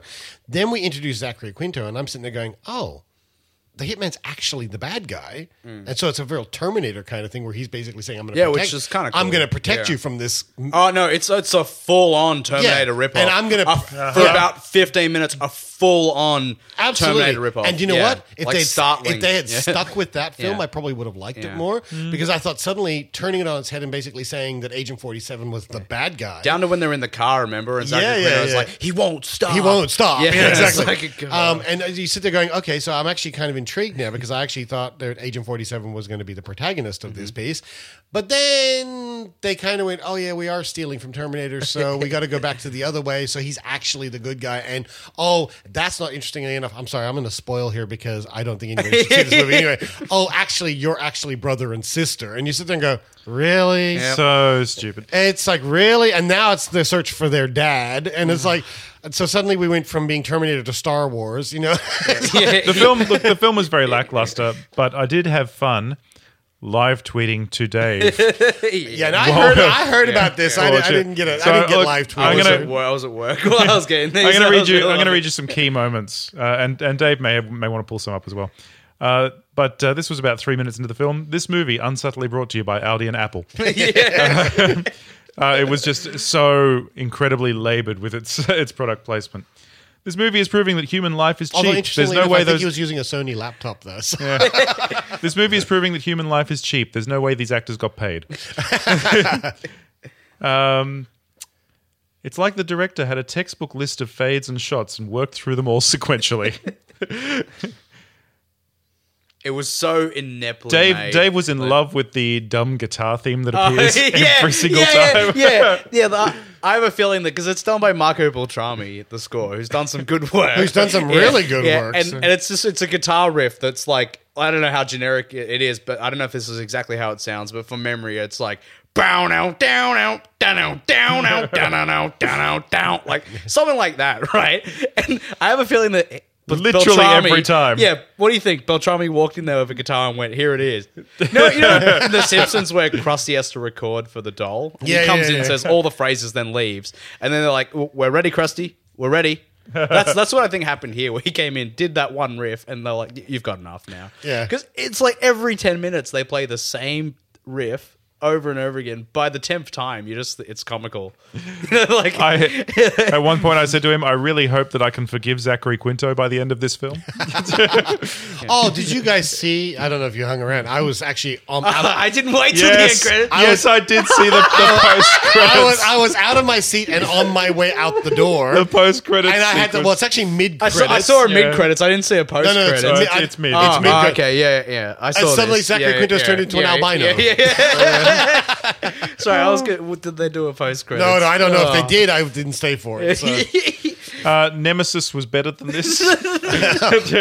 yeah, it was. Fantastic Four looks like a Kubrick film by comparison. I think my favorite thing in the whole thing was that the they go to a greenhouse in the movie, and it's it's shaped like the aviary in um, Jurassic World, so it's quite Well, distinctive. I'm sure these are all real buildings too. 'cause this is Singapore. Yeah. So. Yeah, so they, they go to this greenhouse, and this is where they meet the dad for the first time, who they're looking Who is for Kieran Hines, half who's the movie. a Yeah. good good actor in a bad film. Remember Kieran Hines, though, old, Yeah, yeah. not physically fit.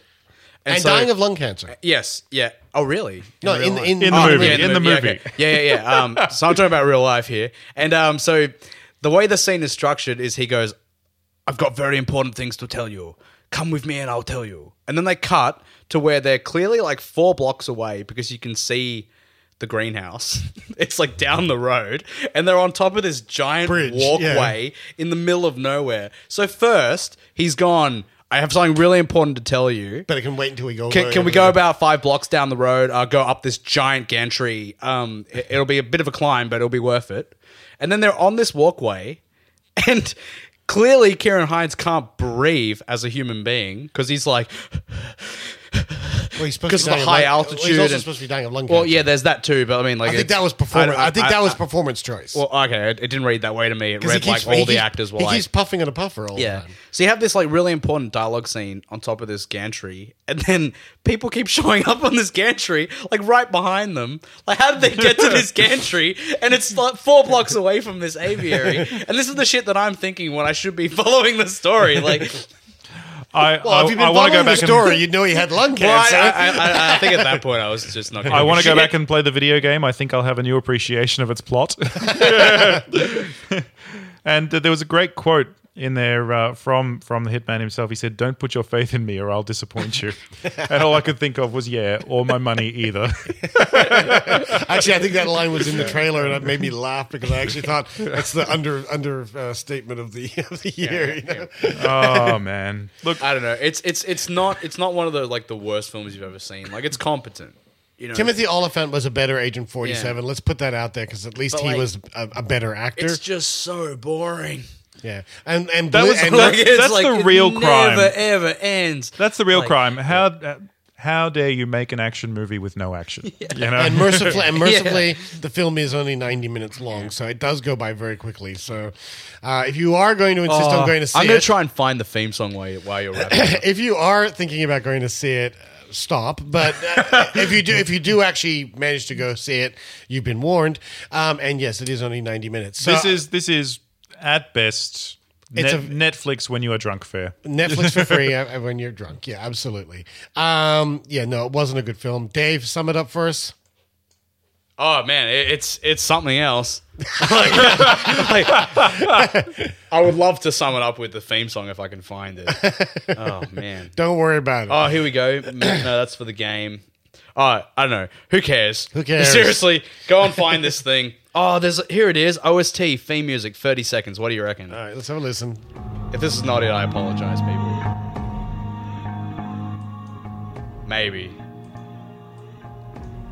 Ah, I don't know. Fuck this. Why are we doing this? it kind of sounds like it. All right, enough. This might be the worst episode of Geek, actually. I Uh, look, there's two hours of good stuff, and That's then right. Um, this. And then, then we talked about Uh, this. All right, we're going to wrap this up. If you agree or disagree with anything, if you liked Agent 47, send your feedback to feedback at Oh, please geekaction.com give us a case. and tell us and tell us why you liked it. Uh, where can people find more of you, Jamie? You can find me on Facebook at Good Games Hurstville. Uh, you can find me on Twitter at GG Hurstville. Uh, you can find me here pretty regularly. and Dave? Uh, you can find me on Twitter at Dave Longer and hopefully some other stuff soon. Hopefully. Hopefully. Well, stay tuned. You can find more of me at geekactually.com or on Twitter at David McVeigh or on Facebook at, uh, what is it? Facebook. Dot com Slash Geek Actually. geekactually. That's the one. I've only had it for years. You'd think I'd know. Go it by like now. it. You can win stuff. Go like it. You can win stuff. Remember, we got competitions. Uh, first three entries, uh, first three people who write to me at feedback at geekactually.com can get a double pass to Fantastic Four. We are giving away two pop vinyls. All you got to do is like this, our show, before we record next, which is a week's time from now. So Before- like- before oh, no, September the 4th, September the is it? 4th. That's September right, the 4th. September the 4th. Like the page. We will pick two people who've liked our page at random, Mm-hmm. and you could win either a Captain Picard or a Data pop figure. Uh, you must be, you must live within Australia. Okay. Mm-hmm. You must be this high to enter. And you must be this high enter. And if that's all there is, I think we're going to get out of here because that's And if, if shape, people have a smell, problem, and they shape can like a blame the show. director, right? and Let's please do it, Bad. And please avoid Agent Forty Seven. Although, yeah, I, I think Nemesis is a better film. oh, poor Hitman. uh, and on that note, uh, I'm going to say to everybody out there in, in podcast world, geek on, and we'll see you all next week. Bye, guys. Bye.